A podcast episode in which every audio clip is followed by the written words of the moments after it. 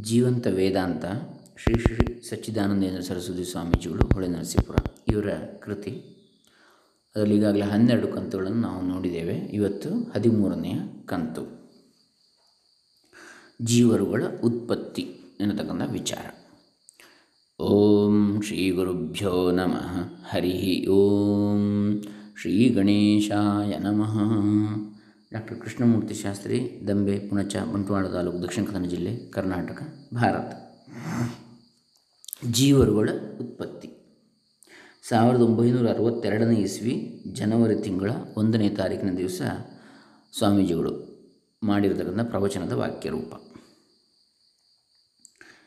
ಕಾರ್ಯಕಾರಣವಾದಗಳ ಪ್ರಭೇದಗಳನ್ನು ತಿಳಿಸಿ ವೇದಾಂತದಲ್ಲಿ ತೆರೆದು, ತೆಗೆದುಕೊಂಡಿರುವ ಕಾರ್ಯಕಾರಣ ಪ್ರಕ್ರಿಯೆಯ ವೈಲಕ್ಷಣ್ಯವನ್ನು ತಿಳಿಸಿಕೊಟ್ಟದ್ದಾಯಿತು. ವೇದಾಂತ ದೃಷ್ಟಿಯಿಂದ ಕಾರ್ಯವೆಂದರೆ ಅಧ್ಯಸ್ಥವಾದದ್ದು. ಅಧ್ಯಸ್ಥವಾದದ್ದು. ಅಧ್ಯಾಸ, ಅಧ್ಯಸ್ಥ. ಅಂದರೆ ನಿಜವಾಗಿ ಇಲ್ಲ ಅಂತ. ಕಾರ್ಯ ಎನ್ನತಕ್ಕಂಥ ಕೇವಲ ಅಧ್ಯಾಸ ಅಂತ. ಕಲ್ಪಿತವಾದದ್ದು. ಯಾವುದರಲ್ಲಿ ಕಲ್ಪಿತವಾಗುತ್ತದೆಯೋ ಆ ಕಾರಣವು ಹಾಗೆಯೇ ಇದ್ದುಕೊಂಡಿರ್ತದೆ. ಈ ಕಾರ್ಯ ಎನ್ನತಕ್ಕಂಥದ್ದು ಯಾವ ಕಾರಣದಲ್ಲಿ ಕಲ್ಪಿತವಾಗಿರ್ತದೋ ನಿಜವಾಗಿ ಆ ಕಾರಣವು ಹಾಗೆಯೇ ಇದ್ದುಕೊಂಡಿರ್ತದೆ. ಅದೇ ಕಾರ್ಯದ ರೂಪದಲ್ಲಿ ಕಾಣ್ತಾ ಇರುತ್ತದೆ.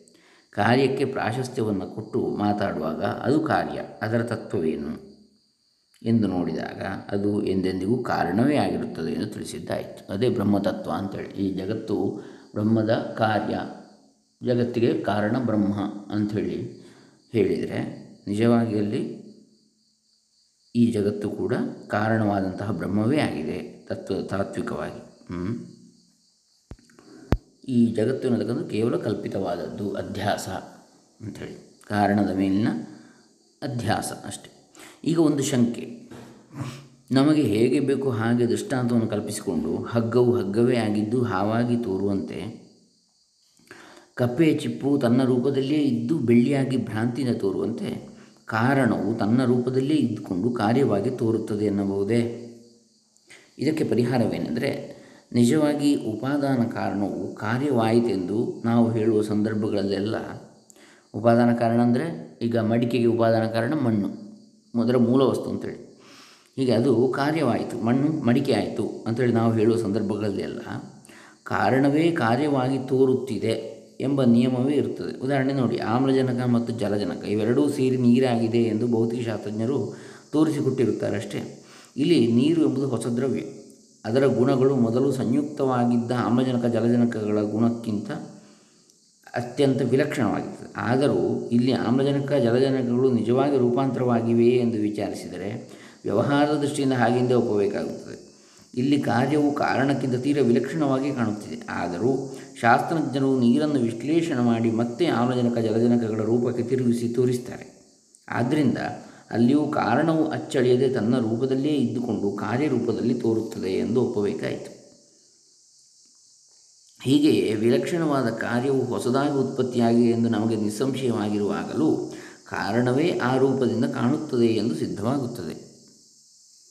ನೀರಿನಿಂದಾಗುವ ಅರ್ಥ ಕ್ರಿಯೆ ಬೇರೆ, ಅದರ ರೂಪವು ಬೇರೆ. ಆಮಜನಕವು ಜಲಜನಕವು, ಅನಿಲಗಳು, ಅವೆರಡು ಅನಿಲಗಳು, ನೀರು ದ್ರವ ವಸ್ತು ಆದ್ದರಿಂದ ಕಾರ್ಯವು ಮೊದಲು ಇಲ್ಲದ್ದು ಹೊಸದಾಗಿ ಹುಟ್ಟಿತೆಂಬ ಅಸತ್ಕಾರ್ಯವಾದಕ್ಕೆ ಹೆಚ್ಚು ಬೆಂಬಲವಿರುವಂತೆ ಇಲ್ಲಿ ತೋರುತ್ತಿದೆ. ಹೀಗಿದ್ದರೂ ನೀರಿನಲ್ಲಿ ಆಮ್ಲಜನಕ, ಜಲಜನಕ ಇವೆರಡಲ್ಲದೆ ಮತ್ತೆ ಯಾವ ಹೊಸ ಪದಾರ್ಥವೂ ಇಲ್ಲ ಎಂಬುದು ಭೌತಿಕ ಶಾಸ್ತ್ರದಿಂದ ಸಿದ್ಧವಾಗಿರುವುದರಿಂದ ವ್ಯವಹಾರ ದೃಷ್ಟಿಗೆ ಒಗ್ಗದಿದ್ದರೂ ಇಲ್ಲಿಯೂ ಬೇರೊಂದು ಹೊಸ ಪದಾರ್ಥವು ಹುಟ್ಟಿಲ್ಲವೆಂದೇ ಒಪ್ಪಬೇಕಾಗುತ್ತದೆ. ಗಾರುಡಿ ವಿದ್ಯೆಯವನು, ಅಂದರೆ ಜಾದುಗಾರ, ಮ್ಯಾಜಿಕ್ ಶೋ. ಯಕ್ಷಿಣಿಗಾರ ಗಾಜಿನ ಪಾತ್ರೆಯಲ್ಲಿ ನೀರು ಹಾಕಿ ಅದರಲ್ಲಿ ಒಂದು ಬಗೆಯ ಕೆಮ್ಮಣ್ಣು ಕದರ್ತಾನೆ ನಮ್ಮೆಲ್ಲರಿಗೂ ಮಣ್ಣು ನೀರಿನಲ್ಲಿ ಕದರಿದಂತೆ ಭಾಸವಾಗುತ್ತೆ ಆದರೆ ಅವನು ಮತ್ತೆ ಪಾತ್ರೆಯಲ್ಲಿ ಕೈ ಹಾಕಿ ಒಣ ಮಣ್ಣಿನ ಹುಡಿಯನ್ನೇ ತೆಗೆದು ತೋರಿಸಿದಾಗ ನಮಗೆಂಥ ಅಚ್ಚರಿ? ಮೇಣದ ಬಟ್ಟೆಯ ಮೇಲೆ ನೀರು ಬಿದ್ದಾಗ ಅದು ಒದ್ದೆಯಾಗಿರಬೇಕೆಂಬ ನಮ್ಮ ಊಹೆಯು ಬಟ್ಟೆಯನ್ನು ಕೊಡವಿದ ಮಾತ್ರದಿಂದ ಅದು ಮೊದಲಿನಂತೆಯೇ ಇದ್ದದ್ದನ್ನು ಕಂಡ ಕೂಡಲೇ ಹಾರಿ ಹೋಗುತ್ತದೆ, ಅಲ್ವೇ? ಈ ದೃಷ್ಟಾಂತಗಳಿಂದ ಕಾರಣವು ತನಗಿಂತ ವಿಲಕ್ಷಣವಾದ ಕಾರ್ಯವಾಗಿ ಪರಿಣಮಿಸಿತೆಂದು ಭ್ರಾಂತಿಯಾದಾಗಲೂ ಕಾರ್ಯವೆಂಬುದು ಕಾರಣ ರೂಪದಿಂದಲೇ ಇರುತ್ತದೆ ಎಂದು ಕಾರ್ಯವೆಂಬುದು ಕಾರ್ಯಾವಸ್ಥೆಯಲ್ಲಿಯೂ ಇಲ್ಲವೇ ಇಲ್ಲವೆಂದು ಏರ್ಪಡುತ್ತದೆ. ಇನ್ನೊಂದು ದೃಷ್ಟಾಂತ, ಒಂದು ರೇಷ್ಮೆಯ ಸೀರೆಯನ್ನು ಕೊಳ್ಳುವಾಗ ಅದನ್ನು ಉಟ್ಟುಕೊಳ್ಳುವ ಹೆಣ್ಣುಮಗಳು ಅದರ ಆಕಾರದ ಕಡೆಗೆ ಲಕ್ಷ್ಯವನ್ನು ಇಟ್ಟು ಇದು ಇಷ್ಟು ಮೊಳವಿದೆ ಇದರ ಅಂಚು ಹೀಗಿದೆ, ಸೆರಗು ಹೀಗಿದೆ ಎಂದು ಮುಂತಾಗಿ ಲಕ್ಷಿಸಿ ಅದನ್ನು ಬಯಸುತ್ತಾಳೆ. ಆದರೆ ಮಾರುವಾತನು ಅದನ್ನು ಹಣ ಕೊಟ್ಟು ಕೊಳ್ಳುವಾತನು ಅದರ ತೂಕವೆಷ್ಟು ಎಂಬುದಿಷ್ಟನ್ನೇ ಲಕ್ಷ್ಯದಲ್ಲಿ ಇಟ್ಟಿರ್ತಾರೆ ಅಲ್ವೇ ಸೀರೆಯ ಆಕಾರವು ಬೇರೆ ಬೇರೆ ಆಗಿದ್ದರೂ ಅದರ ಅಂಚು, ಸೆರಗು ಮುಂತಾದವು ಹೇಗೆ ಇದ್ದರೂ ತೂಕವು ಒಂದೇ ಆಗಿರಬಹುದು. ಆಗ ಅದರ ಬೆಲೆಯು ಒಂದೇ ಆಗಿರುತ್ತದೆ ಅಷ್ಟೇ. ಇಲ್ಲಿ ರೇಷ್ಮೆಗಿಂತ ವ್ಯತಿರಿಕ್ತವಾಗಿ ಸೀರೆ ಎಂಬುದು ಆಗ ಬೇರೆಯಾಗಿರುವುದೇನು? ರೇಷ್ಮೆಗೆ ಅಲ್ಲದೆ ಸೀರೆಗೂ ಬೇರೆ ಬೆಲೆಯನ್ನು ಯಾರಾದರೂ ಕಟ್ಟುತ್ತಾರೇನು? ಇಲ್ಲ. ಆದ್ದರಿಂದ ಶಬ್ದಸ್ಪರ್ಶ ರೂಪರಸಗಂಧ ರೂಪವಾಗಿರುವ ಪ್ರಪಂಚವು ಬ್ರಹ್ಮದಿಂದ ಹುಟ್ಟಿರುವುದರಿಂದ ಇದು ಬ್ರಹ್ಮಕ್ಕಿಂತ ಬೇರೆಯೇ ಎಂದು ಎಷ್ಟೇ ಗಟ್ಟಿಯಾಗಿ ನಮಗೆ ನಂಬಿಕೆ ಆದರೂ ತತ್ವದೃಷ್ಟಿಯಿಂದ ಅದನ್ನು ನೋಡುವಾಗ ಪ್ರಪಂಚವೆಂಬುದು ಈಗಲೂ ಬ್ರಹ್ಮವೇ. ನಮ್ಮೆಲ್ಲರ ಆತ್ಮನೇ ಆಗಿರುತ್ತದೆ. ಆ ಆತ್ಮನಿಗಿಂತ ವ್ಯತಿರಿಕ್ತವಾಗಿ ಶಬ್ದಾದಿ ಗುಣಗಳುಳ್ಳ ಪ್ರಪಂಚವು ಇಲ್ಲವೇ ಇಲ್ಲ ಎಂಬುದೇ ಸಿದ್ಧಾಂತವಾಗ್ತದೆ. ಕಾರ್ಯವು ಉತ್ಪತ್ತಿ, ಸ್ಥಿತಿ, ಲಯಗಳೆಂಬ ಅವಸ್ಥೆಗಳಲ್ಲಿಯೂ ಕಾರಣವೇ ಆಗಿರುತ್ತದೆ. ಕಾರಣಕ್ಕಿಂತ ಬೇರೆಯಾದ ಕಾರ್ಯವೆಂಬುದು ನಿಜವಾಗಿ ಇಲ್ಲವೇ ಇಲ್ಲ. ಅದು ಕಾರಣದಲ್ಲಿ ಅಧ್ಯಸ್ಥವಾಗಿರ್ತದೆ ಯಾವುದು? ಕಾರ್ಯ ಅಧ್ಯಾಸ ಅಂತಷ್ಟೇ ಕಲ್ಪಿತ. ನಾವು ಕಾರಣವೆನ್ನುತ್ತಿರುವುದೇ ಕಾರ್ಯವೆಂಬ ಹೆಸರನ್ನು ತಳೆದು ವ್ಯವಹಾರಕ್ಕೆ ಗೋಚರವಾಗುತ್ತಿದೆ ಎಂದೇ ನಿಶ್ಚಯಿಸಬೇಕಾಗ್ತದೆ. ಇಲ್ಲಿ ಒಂದು ಶಂಕೆ, ಬ್ರಹ್ಮಾದಿ ಸ್ತಂಭ ಪರ್ಯಂತವಾಗಿ, ಬ್ರಹ್ಮದಿಂದ ತೊಡಗಿ ಕೇವಲ ಕಲ್ಲುಗಂಬದವರೆಗೆ ಎಂಬತ್ನಾಲ್ಕು ಲಕ್ಷ ಜೀವರಾಶಿಗಳಿವೆ ಎಂದು ಪುರಾಣಗಳಲ್ಲಿ ವರ್ಣಿಸ್ತಾರೆ. ಇವರುಗಳು ಉತ್ಪತ್ತಿಯಾಗಿರುವುದು ಸುಳ್ಳೇ? ಜೀವರೇ ಉತ್ಪತ್ತಿ ಆಗಿಲ್ಲವೆಂದರೆ ವೇದಾಂತವನ್ನಾದರೂ ಯಾರಿಗೆ ಹೇಳಿಕೊಡಬೇಕು? ಜೀವರುಗಳಿಲ್ಲದಿದ್ದರೆ. ಜೀವರುಗಳೆಲ್ಲ ಅಸತ್ಯ ಎಂದರೆ ಯಾರು ತಾನೇ ಒಪ್ಪ್ಯಾರು? ಇಂಡಿಯಾ, ಪಾಕಿಸ್ತಾನ, ಚೀನಾ, ರಷ್ಯಾ ಮುಂತಾದ ದೇಶಗಳಿವೆ. ಇಂಡಿಯಾದಲ್ಲಿಯೇ ಇಂಗ್ಲೀಷ್ನವರು, ಫ್ರೆಂಚರು, ಪೋರ್ಚುಗೀಸರು, ಮುಸಲ್ಮಾನರು ಮುಂತಾದ ಜನಾಂಗಗಳು ನಮ್ಮನ್ನು ಆಳಿರ್ತಾರೆ ಲೋಕದಲ್ಲಿ ಮನುಷ್ಯರಲ್ಲಿ ಅನೇಕ ಕುಲಗಳಿರ್ತವೆ ಅವರಲ್ಲಿ ಒಂದೇ ಕುಲದಲ್ಲಿಯೂ, ಕುಲದವರಲ್ಲಿಯೂ ಹುಡುಗರು, ಮುದುಕರು, ಹೆಂಗಸರು, ಗಂಡಸರು ಎಂಬ ಪ್ರಭೇದಗಳಿವೆ. ಇವರಲ್ಲಿ ಒಬ್ಬರು ಒಬ್ಬರ ಮನಃಪ್ರವೃತ್ತಿಗಳು ಒಂದೊಂದು ಬಗೆಯಾಗಿರುತ್ತವೆ. ತಂದೆ, ಮಗ, ಗಂಡ, ಹೆಂಡತಿ ಇವರುಗಳಿಗೆ ಮನಸ್ಸಿನ ಒಲವುಗಳು ಬೇರೆ ಬೇರೆ ಆಗಿರುತ್ತವೆ. ಸುಹೃತ್ ಮಿತ್ರ, ಅರಿ, ಉದಾಸೀನ, ಮಧ್ಯಸ್ಥ, ದ್ವೇಷ್ಯ, ಬಂಧು ಎಂಬ ವೈಲಕ್ಷಣ್ಯಗಳು ಇರುವುದು ಸುಳ್ಳೆ, ವ್ಯತ್ಯಾಸ ಇರುವುದು ಸುಳ್ಳೆ. ಜನರ ಮತಗಳು ಬೇರೆ ಬೇರೆ. ವೈದಿಕರ ಮತದಲ್ಲಿ ವೇದವೇ ಪ್ರಮಾಣ. ಕ್ರಿಶ್ಚಿಯನ್ರಿಗೆ ಬೈಬಲ್ಲು, ಮುಸಲ್ಮಾನರಿಗೆ ಕುರಾನ್. ದೇವರು ಜಗತ್ತನ್ನು ಸೃಷ್ಟಿಸಿ ಅದರಲ್ಲಿ ಜೀವನಾಗಿ ಪ್ರವೇಶಿಸಿದ ಎಂದು ವೈದಿಕರೆಂದರೆ, ದೇವರು ತನ್ನ ಪ್ರತಿಬಿಂಬವಾಗಿ ಮನುಷ್ಯನನ್ನು ಸೃಷ್ಟಿಸಿದ ಎಂದು ಕ್ರಿಶ್ಚಿಯನ್ನರು ಒಂದೇ ಮಣ್ಣಿನಿಂದ ಎಲ್ಲ ಜನರನ್ನು ಸೃಷ್ಟಿಸಿದನೆಂದು ಮುಸಲ್ಮಾನರು ಹೇಳ್ತಾರೆ. ಒಂದೊಂದು ಜನಾಂಗದವರ ರಾಜಕಾರಣವೇ ಬೇರೆ ಬೇರೆಯಾಗಿರುತ್ತದೆ ಈ ಭೇದಗಳೆಲ್ಲ ಸುಳ್ಳೇ, ಮನುಷ್ಯನಿಗೂ ಪ್ರಾಣಿಗಳಿಗೂ ಇರುವ ತಾರತಮ್ಯವೂ ಸುಳ್ಳೇ. ಇವುಗಳನ್ನೆಲ್ಲ ಮನದಂದರೆ ಏಕತ್ವವಾದವು ಎಲ್ಲಿ ಉಳಿಯುತ್ತದೆ? ಜೀವರು ಬ್ರಹ್ಮದಿಂದ ಹುಟ್ಟಿದ್ದಾರೆಯೇ ಇಲ್ಲವೇ? ಜೀವರು ಬ್ರಹ್ಮಕ್ಕೆ ಸಂಬಂಧಪಟ್ಟಿದ್ದಾರೆಯೇ ಅಥವಾ ಅನಾದಿ ಕಾಲದಿಂದಲೂ ಈಶ್ವರನಿಗಿಂತ ಬೇರೆಯೇ ಆಗಿದ್ದು ಈಶ್ವರಾಧೀನರಾಗಿರುತ್ತಾರೆಯೇ?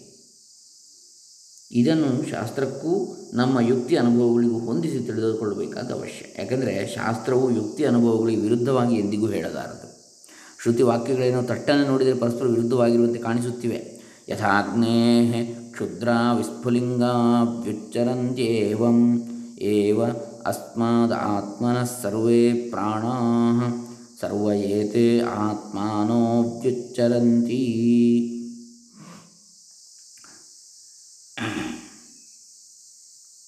ನ ಜೀವೋ ಮ್ರಿಯತೆ. ಛಾಂದೋಗ್ಯ ಉಪನಿಷತ್ತು. ಸವಾ ಏಷ ಮಹಾನಜ ಆತ್ಮ ಅಜರೋ ಅಮರೋ ಅಮೃತೋ ಅಭಯೋ ಬ್ರಹ್ಮ ಬೃಹದಾರಣ್ಯಕ. ನ ಜಾಯತೆ ಮ್ರಿಯತೆ ತೇವಾ ವಿಪಶ್ಚಿತ್ ಕಠೋಪನಿಷತ್ತು. ಅನೇಕ ಜೀವೇನಾತ್ಮನಾನು ಪ್ರವಿಶ್ಯ ನಾಮರೂಪೇ ವ್ಯಾಕರವಾಣಿ ಛಾಂದೋಗ್ಯ ಉಪನಿಷತ್ತು. ಇಲ್ಲಿ ಕೊಟ್ಟಿರೋ ಶ್ರುತಿಗಳಲ್ಲಿ ಬೆಂಕಿಯಿಂದ ಕಿಡಿಗಳು ಹಾರಿ ಬಂದಿರುವಂತೆ ಬ್ರಹ್ಮದಿಂದ ಜೀವರು ಹುಟ್ಟಿರುವರೆಂದು ಮೊದಲನೇ ವಾಕ್ಯದಲ್ಲಿ ಹೇಳಿದೆ. ಯಥಾ ಅಗ್ನೇ ಕ್ಷುದ್ರಾಹ ವಿಸ್ಫುಲಿಂಗಾಹ. ಹೇಗೆ ಅಗ್ನಿಯ ಸಣ್ಣ ಸಣ್ಣದಾದಂತಹ ಕಿಡಿಗಳು ವ್ಯುಚ್ಚರಂತಿ ಹೊರಬರುತ್ತವೆಯೋ, ಏವಮೇವ ಅಸ್ಮಾದ ಆತ್ಮನಃ ಅದೇ ರೀತಿಯಲ್ಲಿ ಈ ಆತ್ಮನಿಂದ ಸರ್ವೇ ಪ್ರಾಣ ಎಲ್ಲ ಪ್ರಾಣಗಳು ಹೊರಬಂದಿವೆ ಅಂತೇಳಿ, ಎಲ್ಲ ಜೀವರು. ಸರ್ವೇ ಏತೆ ಆತ್ಮಾನೋ ವ್ಯುಚ್ಚರಂತಿ, ಎಲ್ಲ ಜೀವರು ಹೊರಬರ್ತಾರೆ ಅಂತ ಹೇಳ್ತದೆ. ಮೊದಲನೇ ವಾಕ್ಯ. ಇನ್ನು ಜೀವನು ಹುಟ್ಟುವುದಿಲ್ಲ, ಸಾಯುವುದೂ ಇಲ್ಲ ಎಂದು ಎರಡನೇ ಉದಾಹರಣೆಯನ್ನು ಹೇಳಿದೆ. ನ ಜೀವೋ ಮ್ರಿಯತೆ, ಜೀವನು ಮರಣವನ್ನು ಹೊಂದುವುದಿಲ್ಲ. ಸವಾ ಏಷ ಮಹಾನ್ ಅಜಃ ಅಂದರೆ ಜನ್ಮವಿಲ್ಲದವ ಆತ್ಮ ಅಜರಹ ವೃದ್ಧಾಪ್ಯವಿಲ್ಲದ ಅಮರಹ, ಮರಣವಿಲ್ಲದವ, ಅಮೃತಃ ಮರಣವಿಲ್ಲದವ, ಅಭಯ ಭಯವಿಲ್ಲದವ, ಬ್ರಹ್ಮ ಇವನೇ ಬ್ರಹ್ಮನು ಅಂತೇಳಿ ನ ಜಾಯತೆ ಮ್ರಿಯತೆ ತೇ ವಾ ವಿಪಶ್ಚಿತ್, ಹುಟ್ಟುವುದಿಲ್ಲ, ಸಾಯುವುದಿಲ್ಲ ಅಂಥೇಳಿ ಬ್ರಹ್ಮವೇ ಜೀವನ ರೂಪದಿಂದ ಸೃಷ್ಟಿಯ ಒಳಗೆ ಹುಕ್ಕಿರುವುದೆಂದು ಮೂರನೇ ಉದಾಹರಣೆಯಲ್ಲಿದೆ. ಅನೇನ ಜೀವೇನ ಆತ್ಮನ ಅನುಪ್ರವಿಶ್ಯ ನಾಮರೂಪೇ ವ್ಯಾಕರಣ, ವ್ಯಾಕರವಾಣಿ. ಜೀವನ ರೂಪದಿಂದ ಬ್ರಹ್ಮವೇ ಸೃಷ್ಟಿಯ ಒಳಗೆ ಹೋಗಿರುವುದು ನಾಮರೂಪಾತ್ಮಕವಾಗಿ ಅಂತೇಳಿ. ಈ ಮೂರರಲ್ಲಿ ಯಾವುದು ಸರಿ? ಈ ಶ್ರುತಿಗಳು ಒಂದಕ್ಕೊಂದು ವಿರುದ್ಧವಾಗಿರುವುದರಿಂದ ಇವುಗಳಿಗೆಲ್ಲ ಹೇಗೋ ಏಕವಾಕ್ಯತೆಯನ್ನು ಮಾಡಬೇಕು. ಯುಕ್ತಿ ಅನುಭವಗಳಿಗೂ ಹೊಂದುಗಡೆ ಆಗಬೇಕು ವೇದಾಂತ ಸಂಪ್ರದಾಯವನ್ನು ಬಲ್ಲವರು ಇಲ್ಲಿ ಹೇಳುವುದೇನೆಂದರೆ ಈ ಶ್ರುತಿಗಳಿಗೆಲ್ಲ ಒಂದೇ ಅಭಿಪ್ರಾಯವಿದೆ. ಜೀವನ ಹುಟ್ಟಿದ್ದಾನೆ. ಬ್ರಹ್ಮವು ಜೀವರೂಪದಿಂದ ಇಲ್ಲಿ ಒಳಹೊಕ್ಕಿದೆ ಎಂಬ ವಾಕ್ಯಗಳಿಗೆ ಜೀವನು ಬ್ರಹ್ಮಕ್ಕಿಂತ ಅಭಿನ್ನನೇ, ಅದರಂತೆ ಚೈತನ್ಯ ಸ್ವರೂಪನೇ ಎಂದರ್ಥ. ಜೀವನು ಬ್ರಹ್ಮಕ್ಕಿಂತ ಭಿನ್ನ ಅಲ್ಲ ಅಂತ, ಅಭಿನ್ನ ಅಂತ. ಅದರಂತೆ ಆತನು ಬ್ರಹ್ಮ ಅಂತೆ ಚೈತನ್ಯ ಸ್ವರೂಪ ಅಂತೇಳಿ. ಜೀವನು ಹುಟ್ಟುವುದಿಲ್ಲ, ಸಾಯುವುದಿಲ್ಲ ಎಂದು ಹೇಳುವ ಶ್ರುತಿಗಳು ಅವನು ಬ್ರಹ್ಮಸ್ವರೂಪನೇ ಎಂದು ಕಂಠೋಕ್ತವಾಗಿ ಹೇಳ್ತವೆ. ಇದನ್ನು ಯುಕ್ತಿಗೆ ಹೊಂದಿಸಿ ಶ್ರೀ ಗೌಡಪಾದಾಚಾರ್ಯರು ಹೇಳಿರುವುದೇನೆಂದರೆ ಶಂಕರಾಚಾರ್ಯರ ಪರಮ ಗುರುಗಳು. ಶಂಕರಾಚಾರ್ಯರ ಗುರುಗಳು ಗೋವಿಂದ ಗೋಪಾದರು ಅವರ ಗುರುಗಳು ಗೌಡಪಾದಾಚಾರ್ಯರು. ಏನು ಹೇಳಿದರು ಅವರು? ಗೌಡಪಾದ ಕಾರಿಕೆ ಅಂತೇಳಿ ಬರೆದಿದ್ದಾರೆ ಅವರು. ಮಾಂಡುಕ್ಯ ಉಪನಿಷತ್ತಿಗೆ ಮಾಂಡುಕ್ಯ ಕಾರಿಕೆ. ಅದು ಗೌಡಪಾದ ಕಾರಿಕೆ ಅಂತೇಳಿ ಪ್ರಸಿದ್ಧ. ಅತ್ಯಂತ ದೀರ್ಘವಾಗಿ ಬರೆದಿದ್ದಾರೆ ಸುಮಾರು ಇನ್ನೂರು ಮುನ್ನೂರು ಶ್ಲೋಕಗಳಲ್ಲಿ. ಕೇವಲ ಬಹಳ ಸಣ್ಣ ಉಪನಿಷತ್ತು, ಮಾಂಡುಕ್ಯ ಉಪನಿಷತ್ತು. ಆದರೆ ಹತ್ತು ಇಪ್ಪತ್ತು ಮಂತ್ರಗಳ ಒಳಗೆ ಇರತಕ್ಕಂಥದ್ದು. ಅದಕ್ಕೆ ಅಷ್ಟು ದೀರ್ಘವಾಗಿ ಅವರು ಅದನ್ನು ವಿವರಣೆ ಬರೆದಿದ್ದಾರೆ. ಗೌಡಪಾದ, ಗೌಡಪಾದಾಚಾರ್ಯರು. ಆತ್ಮ ಹ್ಯಾಕಾಶವಜ್ಜೀವೈರ್ಘಟಾಕಾಶೈರಿವೋದಿತ ಘಟಾದಿವಚ್ಚ ಸಂಘಾತೈರ್ಜಾತಾವೇತನ್ನಿದರ್ಶನಂ ಆತ್ಮ ಹಿ ಆಕಾಶವತ್ ಜೀವೈ ಘಟಾಕಾಶೈ ಇವ ಉದಿತಃ. ಘಟಾದಿವತ್ ಚ ಸಂಘಾತೈ ಜಾತೌ ಏತತ್ ನಿದರ್ಶನಂ. ಶ್ರುತಿಯಲ್ಲಿ ಜೀವರು ಬ್ರಹ್ಮದಿಂದ ಹುಟ್ಟುತ್ತಾರೆ ಎಂದು ಕೆಲವು ಕಡೆಗಳಲ್ಲಿ ಹೇಳಿರುವುದು ನಿಜ. ಆದರೆ ಅದರ ಅಭಿಪ್ರಾಯವೇನೆಂದರೆ ಮಹಾಕಾಶದಿಂದ ಘಟಾಕಾಶಗಳು ಉತ್ಪತ್ತಿಯಾಗುವಂತೆ ಜೀವರು ಬ್ರಹ್ಮದಿಂದ ಹುಟ್ಟಿದಂತೆ ತೋರುತ್ತಾರೆ. ನಿಜವಾಗಿ ಅವರು ಹುಟ್ಟುವುದಿಲ್ಲ. ಆಕಾಶವು ಘಟಾಕಾಶಗಳಾಗಿ ಹುಟ್ಟುವುದಕ್ಕಿಂತ ಮೊದಲು ಏನಿತ್ತು? ಅಂದರೆ ಘಟಾಕಾಶ ಅಂದರೆ ಇಲ್ಲಿ ಹೇಳುವುದು ಈಗ ಒಂದು ಮಡಿಕೆ ಅಥವಾ ಒಂದು ಪಾತ್ರೆ ಇದೆ. ಆ ಪಾತ್ರೆ ಇಲ್ಲದೇ ಇದ್ದಾಗ, ಪಾತ್ರೆ ಸೃಷ್ಟಿ ಆಗದಿದ್ದಾಗ ಆಕಾಶ ಒಂದೇ ಇತ್ತು. ಪಾತ್ರೆಯ ಸೃಷ್ಟಿ ಆಗ, ಆದಾಗ ಪಾತ್ರೆಯ ಒಳಗೆ ಒಂದು ಸಣ್ಣ ಆಕಾಶ ಕಾಣ್ತದೆ. ಪಾತ್ರೆ ಹೊರಗಡೆ ಆಕಾಶ ಅಂದರೆ ಅವಕಾಶ ಸ್ಪೇಸ್ ಹೊರಗಡೆ ಒಂದು ಕಾಣ್ತದೆ. ಈ ಆಕಾಶವು ಘಟಾಕಾಶಗಳಾಗಿ ಹುಟ್ಟುವುದಕ್ಕಿಂತ ಮೊದಲು ಏನಿತ್ತು? ಆಕಾಶವೇ ಅಲ್ವೇ? ಎಷ್ಟೊಂದು ಮಡಿಕೆಗಳನ್ನ ಇಟ್ಟುಬಿಡಿ ಆ ಮಡಿಕೆಗಳ ಒಳಗೆಲ್ಲ ಸಣ್ಣ ಸಣ್ಣ ಆಕಾಶ ಇದೆ. ಆ ಮಡಿಕೆಗಳು ಆಗುವ ಮೊದಲು ಏನಿತ್ತು? ಮಹಾಕಾಶ ಒಂದೇ ಇತ್ತಲ್ವೇ? ಗಡಿಗೆಯೊಳಗೆ ಘಟಾಕಾಶವಿರ್ತದೆ ಅದರಲ್ಲಿ ಅಕ್ಕಿಯನ್ನಾಗಲಿ, ಬೇಳೆಯನ್ನಾಗಲಿ ತುಂಬಿ ಸುರಿಯಬಹುದು. ಆದರೆ ಗಡಿಗೆ ಆಕಾಶವನ್ನು ಹೊರಕ್ಕೆ ಸುರಿ ಅಂದರೆ ಆಗುವಂತಿಲ್ಲ. ಯಾಕೆಂದರೆ ಅದು ಮಹಾಕಾಶಕ್ಕಿಂತ ಬೇರೆ ಆಗಿರುವುದಿಲ್ಲ ಸುರಿಲಿಕ್ಕೆ. ಇಷ್ಟೇ ಅಲ್ಲ, ಘಟವೆಂದರೂ ಆಕಾಶದ ಕಾರ್ಯವೇ. ಯಾಕೆ? ಆಕಾಶದಿಂದಲೇ ಈ ಪಂಚಭೂತಗಳು ಸೃಷ್ಟಿಯಾಗಿದೆ. ಆತ್ಮನಿಂದ ಆಕಾಶ, ಆಕಾಶದಿಂದ ವಾಯು, ವಾಯುವಿನಿಂದ ಅಗ್ನಿ, ಅಗ್ನಿಯಿಂದ ಆಪಸ್, ನೀರು, ನೀರಿನಿಂದ ಭೂಮಿ ಅಂತೇಳಿ. ಆದರೆ ಭೂಮಿಯಲ್ಲೇ ಮಣ್ಣಿರುವುದು ಹಾಗಾಗಿ ಆಕಾಶದಿಂದಲೇ ಮಣ್ಣು ಉಂಟಾಯಿತು ಅಂತೇಳಿ ಪರೋಕ್ಷವಾಗಿ. ಆಗ ಮಣ್ಣಿನಿಂದ ಘಟ ಅಥವಾ ಮಡಿಕೆ ಆಯಿತು. ಹಾಗಾಗಿ ಮೂಲ ಯಾವುದು ಅಂತ ಕೇಳಿದರೆ ಈಗ ಸ್ಟೀಲ್ ಪಾತ್ರೆ ಇರ್ಬೋದು. ಸ್ಟೀಲ್ ಎಲ್ಲಿಂದ ಬಂತು ಕಬ್ಬಿಣ, ಭೂಮಿಯಿಂದ ಬಂತು ತಾನೆ. ಹಾಗಾಗಿ ಈ ಭೂಮಿಗೆ ಮೂಲ ಆಕಾಶ, ಆಕಾಶಕ್ಕೆ ಮೂಲ ಆತ್ಮ. ಹಾಗಾಗಿ ಘಟವೆಂದರೂ ಆಕಾಶದ ಕಾರ್ಯವೇ. ಅದು ಆಕಾಶಕ್ಕಿಂತ ಬೇರೆ ಇಲ್ಲ, ಪರೋಕ್ಷವಾಗಿ. ಎಲ್ಲವೂ ಮಹಾಕಾಶವೇ, ಮಹಾಕಾಶ ಮಾತ್ರವೇ ಆಗಿದ್ದು ಘಟಗಳು, ಘಟಾಕಾಶಗಳು ಬೇರೆ ಬೇರೆಯಾಗಿ ತೋರುತ್ತಿರುತ್ತವೆ ಅಷ್ಟೆ. ಅದೇ ಆ ಪಾತ್ರೆ ಒಡೆದು ಬಿಟ್ಟರೆ ಆಮೇಲೆ ಅಲ್ಲಿ ಘಟಾಕಾಶ ಇಲ್ಲ, ಮಹಾಕಾಶವೇ ಆಯಿತು. ಹಾಗಾದರೆ ಘಟಾಕಾಶ, ಮಹಾಕಾಶ ಬೇರೆ ಬೇರೆ ಅಂತ ಕೇಳಿದರೆ ಎರಡೂ ಒಂದೇ. ಮತ್ತು ಇದೇನು? ತೋರುತ್ತಿರುವುದಷ್ಟೇ, ಒಂದು ಲಿಮಿಟೇಷನ್ ಆಗಿ. ಜೀವ, ಶರೀರದ ಒಳಗೆ ಇದೆ ಅಂತೇಳಿ ಅಷ್ಟೆ, ಪರಮಾತ್ಮ. ಈ ಶರೀರ ಒಡೆದು ಬಿಟ್ಟರೆ ಪರಮಾತ್ಮ ಹೊರಗೂ ಇದ್ದಾನೆ, ಒಳಗೂ ಇದ್ದಾನೆ ಮೊದಲೇ. ಹಾಗಾಗಿ, ಯಥೈಕಸ್ಮಿನ್ ಘಟಾಕಾಶೆ ರಜೋ ಧೂಮಾದಿಭಿರ್ಯುತೆ, ನ ಸರ್ವೇ ಸಂಪ್ರಯುಜ್ಯಂತೆ ತದ್ವಜ್ಜೀವಾ ಸುಖಾದಿಭಿ. ಕಾರ್ಯಕ್ರಮ ಮೂರು ಐದು. ಇನ್ನೊಂದು ಉದಾಹರಣೆ ನಾವು ಕೊಡ್ಬೋದು. ಈ ಉದಾಹರಣೆಗೆ ಹೇಗೆ ವ್ಯಾಪಿಸುವಂಥದ್ದು ಅಂತ ಕೇಳಿದರೆ ಆ, ಊದುಬತ್ತಿ ಅಗರಬತ್ತಿ ಅದರ ಹೊಗೆ ಒಂದು ಕೊಠಡಿಯಲ್ಲಿ ತುಂಬ ತುಂಬಿಸ್ಲಿಕ್ಕೆ ಆಗ್ತದೆ ಆ ಕೊಠಡಿಯಲ್ಲಿ ಒಂದು ಯಾವುದೋ ಒಂದು ಬಾಕ್ಸ್ ಓಪನ್ ಮಾಡಿಟ್ಟರೆ ಅದರೊಳಗೂ ಅದರ ಹೊಗೆ ಇರ್ತದೆ ತುಂಬಿಕೊಂಡು ತುಂಬುತ್ತದೆ ಪರಿಮಳ ಅದರೊಳಗೂ ಬರ್ತದೆ ಸುವಾಸನೆ ಸುಗಂಧ. ಆ ಬಾಕ್ಸ್ ತೆಗೆದ್ರೆ ಅದನ್ನು ಹರಿದು ಬಿಟ್ಟರೆ ಈಗ ಅದರ ಒಳಗಿರುವ ಹೊಗೆಯು ಹೊರಗಿರುವ ಹೊಗೆಯು ಎಲ್ಲ ಒಂದೇ. ಪ್ರತ್ಯೇಕವಾಗಿ ತೋರುವುದಷ್ಟೇ ಅದೇ ರೀತಿಯಲ್ಲಿ ಜೀವ ಮತ್ತು ಪರಮಾತ್ಮ. ಜೀವ ಅಂತೇಳಿ ಬೇರೆ ಇಲ್ಲ, ಪರಮಾತ್ಮನೇ ಬೇರೆ ಬೇರೆಯಾಗಿ ತೋರುವಂಥದ್ದು ಅಂತ ಹೇಳ್ತಾ ಇದ್ದಾರೆ. ಒಂದು ಘಟಾಕಾಶಕ್ಕೆ ಧೂಳು, ಹೊಗೆ ನೋಡಿ ಇಲ್ಲಿ ಅದನ್ನು ಹೇಳ್ತಾ ಇದ್ದಾರೆ. ಯಥಾ ಏಕಸ್ಮಿನ್ ಘಟಾಕಾಶೆ ರಜೋ ಧೂಮಾದಿಭಿ ಯುತೆ ನ ಸರ್ವೇ ಸಂಪ್ರಯುಜ್ಯಂತೆ ತದ್ವತ್ ಜೀವಾ ಸುಖಾದಿಭಿ. ಒಂದು ಘಟಾಕಾಶಕ್ಕೆ ಧೂಳು ಹೊಗೆ ಮುಂತಾದದ್ದು ಸೇರಿಕೊಂಡಿದ್ದರೆ ಎಲ್ಲ ಘಟಾಕಾಶಗಳಿಗೂ ಅವುಗಳ ಸಂಪರ್ಕವಾಗಿರುವುದಿಲ್ಲ ಈಗ ನೋಡಿ, ಈಗ ಉದಾಹರಣೆಗೆ ಈ ಈ ಕೊಠಡಿಯಲ್ಲಿ ಧೂಳು ಅಥವಾ ಇದು ಹೊಗೆ ಇದೆ ಅಂತ ಇಟ್ಕೊಳ್ಳುವ ಅದರಲ್ಲಿ ಒಂದು ಘಟ ಇದೆ, ಪಾತ್ರೆ ಇದೆ. ಅದರಲ್ಲಿಯೂ ಆ ಹೊಗೆ ತುಂಬಿರುತ್ತದೆ. ಅದೇ ಇನ್ನೊಂದು ಕೊಠಡಿಯಲ್ಲಿ ಹೊಗೆ ಇಲ್ಲ. ಅಲ್ಲಿ ಒಂದು ಪಾತ್ರೆ ಇರ್ತದೆ. ಅದರೊಳಗಿರುವ ಆಕಾಶದಲ್ಲಿ ಇರ್ತದೆ ಹೊಗೆ ಇರುವುದಿಲ್ಲ. ಹೀಗೆ ಜೀವರ ಸುಖಾದಿಗಳು ಅವರವರಿಗೇ ಸೇರಿರುತ್ತವೆ. ಹಾಗಾಗಿ ಜೀವರು ಬೇರೆ ಬೇರೆ ಕಾಣೋದು ಅಂತ. ಒಬ್ಬನಿಗೆ ಒಬ್ಬ ಜೀವ ಮತ್ತೊಬ್ಬ ಜೀವನಿಗಿಂತ ವ್ಯತ್ಯಾಸ ಕಾಣೋದು ಈ ರೀತಿಯಾಗಿ. ಎಲ್ಲ ಘಟದಲ್ಲಿಯೂ ಹೊಗೆ ಇರಬೇಕಾಗಿಲ್ಲ ಅಥವಾ ಧೂಳು ಇರಬೇಕಾಗಿಲ್ಲ. ಆದರೆ ಆಕಾಶ ಒಂದೇ.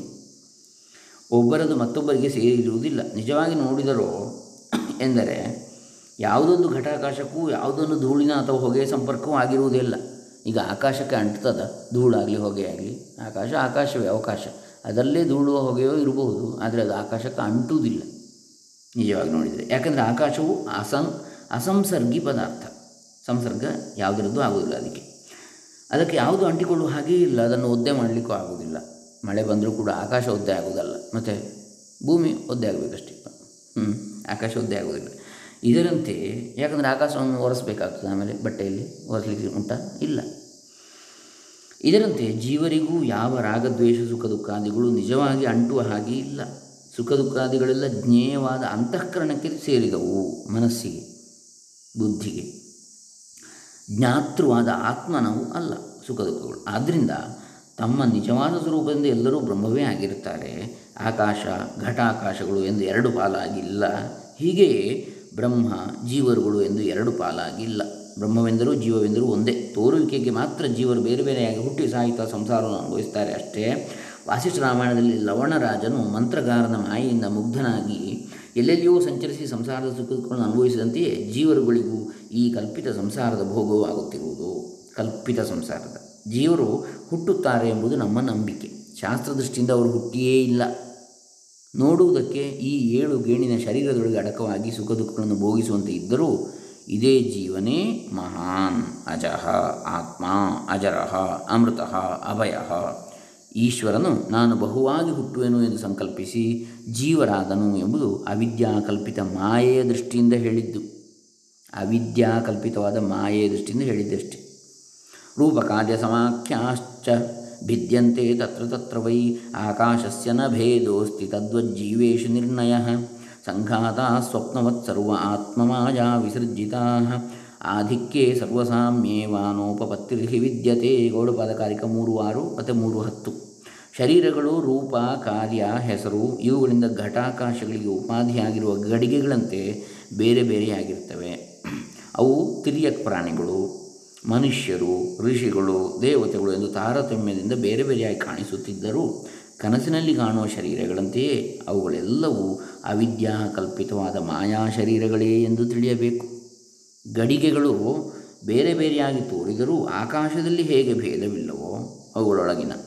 ಆಕಾಶದಿಂದಲೇ ಆಗಿರುವ ಶರೀರಗಳಲ್ಲಿಯೂ ನಿಜವಾಗಿ ಹೇಗೆ ಭೇದವೂ ಇಲ್ಲವೇ ಇಲ್ಲವೋ. ಹೇಗೆ ಮಣ್ಣು ಕೂಡ ಆಕಾಶದಿಂದಲೇ ಉಂಟಾಯಿತೋ, ಹಾಗಾಗಿ ಗಡಿಗೆಗಳಲ್ಲಿಯೂ ಆಕಾಶಕ್ಕೂ ಗಡಿಗೆಗೂ ಮೂಲತಃ ಭೇದವಿಲ್ಲವೋ, ಹಾಗೆ ಶರೀರಕ್ಕೂ ಮತ್ತು ಇದಕ್ಕೂ ಭೇದ ಇಲ್ಲ ಅಂತ ಬ್ರಹ್ಮವಸ್ತುವಿಗೂ ಶರೀರವೂ ಬ್ರಹ್ಮವೇ, ಶರೀರದೊಳಗಿರುವುದೂ ಬ್ರಹ್ಮವೇ, ಹೊರಗಿರುವುದೂ ಬ್ರಹ್ಮವೇ. ಯಾಕೆ? ಆ ಬ್ರಹ್ಮದಿಂದಲೇ ಎಲ್ಲ ಉಂಟಾಯಿತು. ಕನಸಿನಲ್ಲಿ ಕಾಣುವ ಶರೀರಗಳು ಎಷ್ಟೇ ಭಿನ್ನ ಭಿನ್ನವಾಗಿ ಕಂಡರೂ ಅವೆಲ್ಲ ಹೇಗೆ ಹುಸಿ ತೋರಿಕೆಯೇ ಎಚ್ಚರಾಗುವಾಗ, ಎಲ್ಲ ಸುಳ್ಳೆ ಅಲ್ವೇ? ಆದ್ದರಿಂದ ಹೇಗೆ ಆತ್ಮರುಗಳು ಅಲ್ಲಲ್ಲಿ ಬೇರೆ ಬೇರೆ ಎಂಬುದಿಲ್ಲವೋ, ಹಾಗೆಯೇ ಪರಮಾರ್ಥ ದೃಷ್ಟಿಯಿಂದ ನೋಡುವಾಗ, ಯಾಕೆ ಅಲ್ಲಿ ಬೇರೆ ಬೇರೆ ಎಂಬುದಿಲ್ಲ? ಕನಸಿನಲ್ಲಿ ನಮಗೆ ಎಷ್ಟೋ ಒಂದು ತೋರಿದರೂ ಅದು ನಮ್ಮ ಮನಸ್ಸಿನ ಸೃಷ್ಟಿ. ಅಷ್ಟು ಜನ ಇರುವುದಿಲ್ಲ. ಕನಸಲ್ಲಿ ಮಾತ್ರ ಕಾಣೋದು ಅಂದರೆ ಒಬ್ಬನೇ ಇರುವಂಥದ್ದು. ಯಾರು? ನಾವು. ನಾನು. ನನಗೆ ಕಂಡದ್ದು ಅದೆಲ್ಲ ಅಷ್ಟೊಂದು ಮಂದಿ ಕನಸಲ್ಲಿ ನನ್ನ ಮನಸ್ಸಿನ ಬುದ್ಧಿಯ ಕಲ್ಪನೆ ಅದು ಹಾಗಾಗಿ ಅದೇ ಅದು ಹಾಗಾಗಿ ಈ ಭಿನ್ನ ಭಿನ್ನವಾಗಿ ಕಂಡರೂ ಅವೆಲ್ಲ ಹೇಗೆ ಹುಸಿದು? ಆದ್ದರಿಂದ ಹೇಗೆ ಆತ್ಮರುಗಳು ಅಲ್ಲಲ್ಲಿ ಬೇರೆ ಬೇರೆ ಎಂಬುದು ಇಲ್ಲವೋ, ಹಾಗೆಯೇ ಪರಮಾರ್ಥ ದೃಷ್ಟಿನ ನೋಡುವಾಗ ಜೀವರುಗಳು ಹುಟ್ಟುವುದಾಗಲಿ, ಬೆಳೆಯುವುದಾಗಲಿ, ಸಂಸಾರ ಸುಖದುಃಖಗಳನ್ನು ಅನುಭವಿಸುವುದಾಗಲಿ, ಶರೀರಾದಿಗಳನ್ನು ಪಡೆದಿರುವುದಾಗಲಿ, ಸಾಯುವುದಾಗಲಿ ಇಲ್ಲವೇ ಇಲ್ಲ ಅಂತ ಸ್ವಾಮೀಜಿಗಳು ಕಡಾಖಂಡಿತವಾಗಿ ಹೇಳ್ತಾ ಈಗ ಹೇಳಿರುವುದು ಬರಿಯ ತರ್ಕವೋ ಅನುಭವಕ್ಕೂ ಹೊಂದುತ್ತದೆಯೋ? ನಾವೆಲ್ಲರೂ ನಿಜವಾಗಿ ಬ್ರಹ್ಮಸ್ವರೂಪರೇ. ಉಪಾಧಿಗಳಿಂದ ಮಾತ್ರವೇ ಜೀವರಿಗೆ ಭೇದವಿದೆಯೇ? ಉಪಾಧಿಗಳಾದ ಶರೀರಾದಿಗಳು ಬರಿಯ ತೋರಿಕೆಯೇ? ನಮ್ಮ ಸ್ವರೂಪವು ಕಾರ್ಯಕಾರಣ ವಿಲಕ್ಷಣವಾದ ಬ್ರಹ್ಮವೇ? ತತ್ವಮಸಿ ಎಂದು ಶ್ರುತಿ ಹೇಳುತ್ತದೆ. ಆದರೆ ಹೀಗೆ ಇರಬೇಕಲ್ಲ? ಇದ್ದರೆ ಇದಕ್ಕಿಂತ ಹೆಚ್ಚಿನ ಐಶ್ವರ್ಯವು ಯಾವುದೂ ಇಲ್ಲ. ಇದೆಲ್ಲ ಅನುಭವಾನುಸಾರವಾಗಿದೆಯೇ ಎಂಬುದನ್ನು ಈಗ ವಿಚಾರಿಸಬೇಕಿದೆ ಅಂಥೇಳಿ ಸ್ವಾಮೀಜಿಗಳು ಹೇಳಿ ಈ ಒಂದು ಅಧ್ಯಾಯವನ್ನು ನಿಲ್ಲಿಸ್ತಾರೆ. ಜೀವರುಗಳ ಉತ್ಪತ್ತಿ ಅಂತಕ್ಕಂಥದ್ದನ್ನು. ಇನ್ನು ಮುಂದೆ ಪಂಚಕೋಶ ಪ್ರಕ್ರಿಯೆ ಅಂಥೇಳಿ. ಅದರಲ್ಲಿ ಇದನ್ನು ಹೇಗೆ ಅಂಥೇಳಿ ಅವರು ಸಮರ್ಥನೆ ಮಾಡ್ತಾರೆ. ಯಾವುದನ್ನು? ಜೀವರೇ ಬ್ರಹ್ಮ. ಜೀವರು ಎಂಬುದಾಗಿ ಇಲ್ಲ, ನಿಜವಾಗಿ ಮಿಥ್ಯೆ, ಬ್ರಹ್ಮವಸ್ತುವೇ ಅದು ಅಂಥೇಳಿ ಅದನ್ನು ತೋರಿಸ್ತಾರೆ, ಸಾಧಿಸಿ. ಈಗ ಪಂಚಕೋಶ ಪ್ರಕ್ರಿಯೆ ನೋಡೋಣ. ಪಂಚಕೋಶ ಪ್ರಕ್ರಿಯೆ ಎರಡು ಅಧ್ಯಾಯಗಳಲ್ಲಿ ಅದನ್ನು ಮುಂದುವರಿಸಿದ್ದಾರೆ ಗುರುಗಳು ಸ್ವಾಮೀಜಿಗಳು. ಈಗ ಅದರಲ್ಲಿ ಒಂದು ಅಧ್ಯಾಯವನ್ನು ನೋಡೋಣ ಇವತ್ತು. ಆತ್ಮನಿಂದ ಜಗತ್ತು ಜೀವರು ಹುಟ್ಟಿರುತ್ತಾರೆ ಎಂಬುದು ಸರಿಯಾದ ತಿಳುವಳಿಕೆ ಅಲ್ಲ. ಹಾಗೆಂಬುದು ಅಧ್ಯಾಸ ಮಾತ್ರ. ಬರಿಯ ತೋರಿಕೆ, ಭ್ರಾಂತಿ, ಅವಿಭಕ್ತವಾಗಿರುವ ಆತ್ಮವಸ್ತು ಒಂದೇ ವಿಭಕ್ತವಾಗಿರುವಂತೆ ಕಾಣುತ್ತದೆ. ಇದು ಭೌತಿಕಶಾಸ್ತ್ರಜ್ಞರಂತೆ ಪರೀಕ್ಷೆ ಮಾಡಿ ನೋಡುವ ವಿಷಯ ಅಲ್ಲ. ಒಂದು ವಿಚಾರವು ಮನಸ್ಸಿಗೆ ಹೊಳೆದರೆ ಅದರಿಂದ ಇನ್ನೊಂದನ್ನು ತರ್ಕದಿಂದ ಸಿದ್ಧ ಮಾಡಬಹುದು. ಉದಾಹರಣೆಗೆ, ಹಿರಿಯ ಹೆಂಡತಿಗೆ ಗಂಡನಲ್ಲಿ ಭಕ್ತಿ ಎಂದರೆ ಕಿರಿಯ ಹೆಂಡತಿಗೆ ಹೇಗೆ ಎಂಬ ವಿಚಾರ ಹುಟ್ಟುತ್ತದೆ. ಅಲ್ವಾ?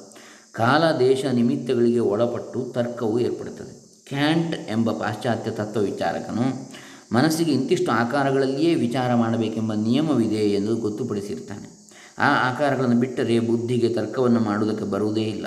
ಒಬ್ಬನು ಲಕ್ಕೋಟೆಯ ಪ್ರಶ್ನೆಯನ್ನು ಹೇಳುತ್ತೇನೆ, ನೀವು ಮನಸ್ಸಿನಲ್ಲಿ ಕುರಿತದ್ದನ್ನು ಬರೆದುಕೊಂಡು ಹೇಳಿರಿ, ಅದಕ್ಕೆ ಉತ್ತರ ಬರೆದಿಡುತ್ತೇನೆ ಎಂದು ಪ್ರತಿಜ್ಞೆ ಮಾಡಿದ್ದ. ಒಬ್ಬ ಶಾಸ್ತ್ರಿಗಳು ನನ್ನ ಪ್ರಶ್ನೆಗಳಿಗೆ ಉತ್ತರವನ್ನು ಮೊದಲು ಹೇಳಿದರೆ ಆಮೇಲೆ ನನ್ನ ಪ್ರಶ್ನೆಗಳನ್ನು ಓದುತ್ತೇನೆ ಎಂದರು. ಅವನು ಕಲ್ಪಿಸಿದ ಪ್ರಶ್ನೆಗಳಿಗೆ ಉತ್ತರವನ್ನು ಕೊಡುವವನು, ಅವನು ಕಲ್ಪಿಸಿದ ಪ್ರಶ್ನೆಗಳಿಗೆ ಉತ್ತರವನ್ನು ಕೊಡುವವನಾದ್ದರಿಂದ ಇಬ್ಬರು ಆರು ತಿಂಗಳಿಗೆ ಎಂದು ಉತ್ತರವನ್ನು ಓದಿದ ಪ್ರಶ್ನೆಗಳು ಹೀಗಿದ್ದವು. ಬಂಜೆಗೆ ಎಷ್ಟು ಮಕ್ಕಳು? ನಂದಿ ಬೆಟ್ಟವು ಬೆಂಗಳೂರು ಪೇಟೆ ಚೌಕಕ್ಕೆ ಯಾವಾಗ ಬರುವುದು? ಇಲ್ಲಿ ಪ್ರಶ್ನೆಯು ಸಂಖ್ಯೆ. ಕಾಲ ಇವುಗಳ ವಿಷಯವನ್ನು ಕುರಿತದ್ದೆಂಬುದನ್ನು ಅವನು ಸರಿಯಾಗಿ ಊಹಿಸಿದ. ಆದರೆ ವಸ್ತು ವೃತ್ತಕ್ಕೆ ತರ್ಕವು ಹೊಂದಿಗೆ ಆಗಿರಲಿಲ್ಲ. ವಸ್ತು ಸ್ವಭಾವ, ತರ್ಕ ಇವುಗಳು ಒಂದಕ್ಕೊಂದು ವಿರುದ್ಧವಾದರೆ ವಸ್ತು ಸ್ವಭಾವಕ್ಕೆ ಹೆಚ್ಚು ಬೆಲೆ. ತರ್ಕವನ್ನು ಹೇಗೋ ಮಾಡಿ ಅದಕ್ಕೆ ಹೊಂದಿಸಿಕೊಳ್ಳಬೇಕು. ಆದ್ದರಿಂದಲೇ ನಹಿ ದೃಷ್ಟೇ ಅನುಪಪನ್ನನ್ನಾಮ, ಕಂಡಿರುವುದಕ್ಕೆ ಹೊಂದುವುದಿಲ್ಲವೆಂಬುದೇ ಇಲ್ಲ ಎಂಬ ನ್ಯಾಯವನ್ನು ಬಲ್ಲವರು ಕಲ್ಪಿಸಿಕೊಂಡಿರ್ತಾರೆ. ಜೀವನು ಬ್ರಹ್ಮದಿಂದ ಹುಟ್ಟಿದ್ದಾನೆ ಅಂದರೆ ಅವನು ನಿಜವಾಗಿ ಈಗಲೂ ಬ್ರಹ್ಮವೇ ಆಗಿರುತ್ತಾನೆ ಎಂದು ಅಭಿಪ್ರಾಯ. ಇದನ್ನು ವೇದಾಂತಗಳು ಪಂಚಕೋಶ ಪ್ರಕ್ರಿಯೆಯಿಂದಲೂ ತಿಳಿಸಿಕೊಡ್ತಾರೆ. ಪಂಚಕೋಶ ಪ್ರಕ್ರಿಯೆ ಅವಸ್ಥಾತ್ರಯ ಎಂಬ ಮಾತು ವೇದಾಂತದ ಮಾತನ್ನಾಡುವವರ ಎಲ್ಲರ ಬಾಯಿಯಲ್ಲಿಯೂ ನಲಿದಾಡುತ್ತಿರುತ್ತದೆ. ವೇದಾಂತ, ಜ್ಯೋತಿಷ, ವೈದ್ಯ, ಸಂಗೀತ ಇವುಗಳನ್ನು ಅರಿಯನೆಂಬ ಅವನು ಯಾವನಿದ್ದಾನೆ? ಅನೇಕ ವೇದಾಂತಗಳು ಆತ್ಮನ ಪಂಚಕೋಶ ವಿಲಕ್ಷಣನೂ ಅವಸ್ಥಾತ್ರಯ ಸಾಕ್ಷಿಯನ್ನು ಸರಾಗವಾಗಿ ಹೇಳ್ತಾ ಇರ್ತಾರೆ. ನಾಲ್ಕು ವೇದಗಳನ್ನು ಬಲ್ಲವನಿಗೆ ಈ ದಾನ ಎಂದಾಗ, ನನಗೆ ಚತುರ್ವೇದದ ತಿಳುವಳಿಕೆ ಇದೆ, ಋಗ್ವೇದ, ಯಜುರ್ವೇದ, ಸಾಮವೇದ ಅಥರ್ವಣ ವೇದ, ಇವೇ ನಾಲ್ಕು ವೇದಗಳು ಎಂದು ಒಬ್ಬ ಹೇಳಿದಂತೆ. ಹ್ಞೂ. ಹೆಸರು ಮಾತ್ರ. ಹಾಗೆಯೇ ಅನ್ನಮಯಾದಿ ಪಂಚಕೋಶಗಳ ಹೆಸರನ್ನು ಹೇಳಿದರೆ ಸಾಲದು, ಅವುಗಳ ಸ್ವರೂಪವನ್ನು, ಆ ಕೋಶಗಳಿಂದ ಆತ್ಮನ ಪರಮಾರ್ಥ ರೂಪವನ್ನು ಹೇಗೆ ವಿವೇಚಿಸಿಕೊಳ್ಳಬೇಕೆಂಬುದನ್ನು ಅನುಭವಕ್ಕೆ ತಂದುಕೊಂಡಿರಬೇಕು. ಆಗ ಈ ಪ್ರಕ್ರಿಯೆಯ ಮಹತ್ವವು ನಮಗೆ ಚೆನ್ನಾಗಿ ಮನವರಿಕೆ ಆಗ್ತದೆ. ತೈತ್ರಿಯ ಉಪನಿಷತ್ತಿನಲ್ಲಿ ಈ ಪ್ರಕ್ರಿಯೆಯಿಂದ ಆತ್ಮಸ್ವರೂಪವನ್ನು ತಿಳಿಸಿಕೊಟ್ಟಿರುತ್ತದೆ, ಪಂಚಕೋಶ ಪ್ರಕ್ರಿಯೆ. ಬ್ರಹ್ಮದಿಂದ ಆಕಾಶ, ವಾಯು, ಅಗ್ನಿ, ಅಪ್ಪು, ಅಂದರೆ ಜಲ, ಪೃಥ್ವಿ, ಭೂಮಿ, ಮರಗಿಡಗಳು ಪೈರುಪಚ್ಚೆ ಅನ್ನ, ಮನುಷ್ಯ. ಈ ಕ್ರಮದಲ್ಲಿ ಮನುಷ್ಯನು ಹುಟ್ಟಿರ್ತಾನೆ. ಈ ಮನುಷ್ಯನೆಂಬುವನು ಯಾರು? ಕೈಕಾಲು, ಎಡಬಲ ಪಕ್ಕಗಳು, ಇವುಗಳಿಂದ ಕೂಡಿರುವ ಆತನೇ. ಇವನನ್ನು ಅನ್ನಮಯ, ಅನ್ನದ ವಿಕಾರವಾಗಿರುವ ಆತನು ಎನ್ನಬಹುದು. ಅನ್ನವನ್ನೇ ತಿಂದು ಅನ್ನದಿಂದ ಬೆಳೆದುಕೊಂಡಿರ್ತಾನೆ. ಎಷ್ಟೋ ಜನ ಊಟದ ವೇಳೆಯಲ್ಲಿ ಅದು ಇದು ಹರಟೆ ಹೊಡೆಯುತ್ತಿದ್ದು, ತಮಗೆ ಬಡಿಸಿ ಅನ್ನವನ್ನು ತಿಂದು ಕೈ ತೊಳೆದುಕೊಳ್ಳುತ್ತಾರಷ್ಟೇ.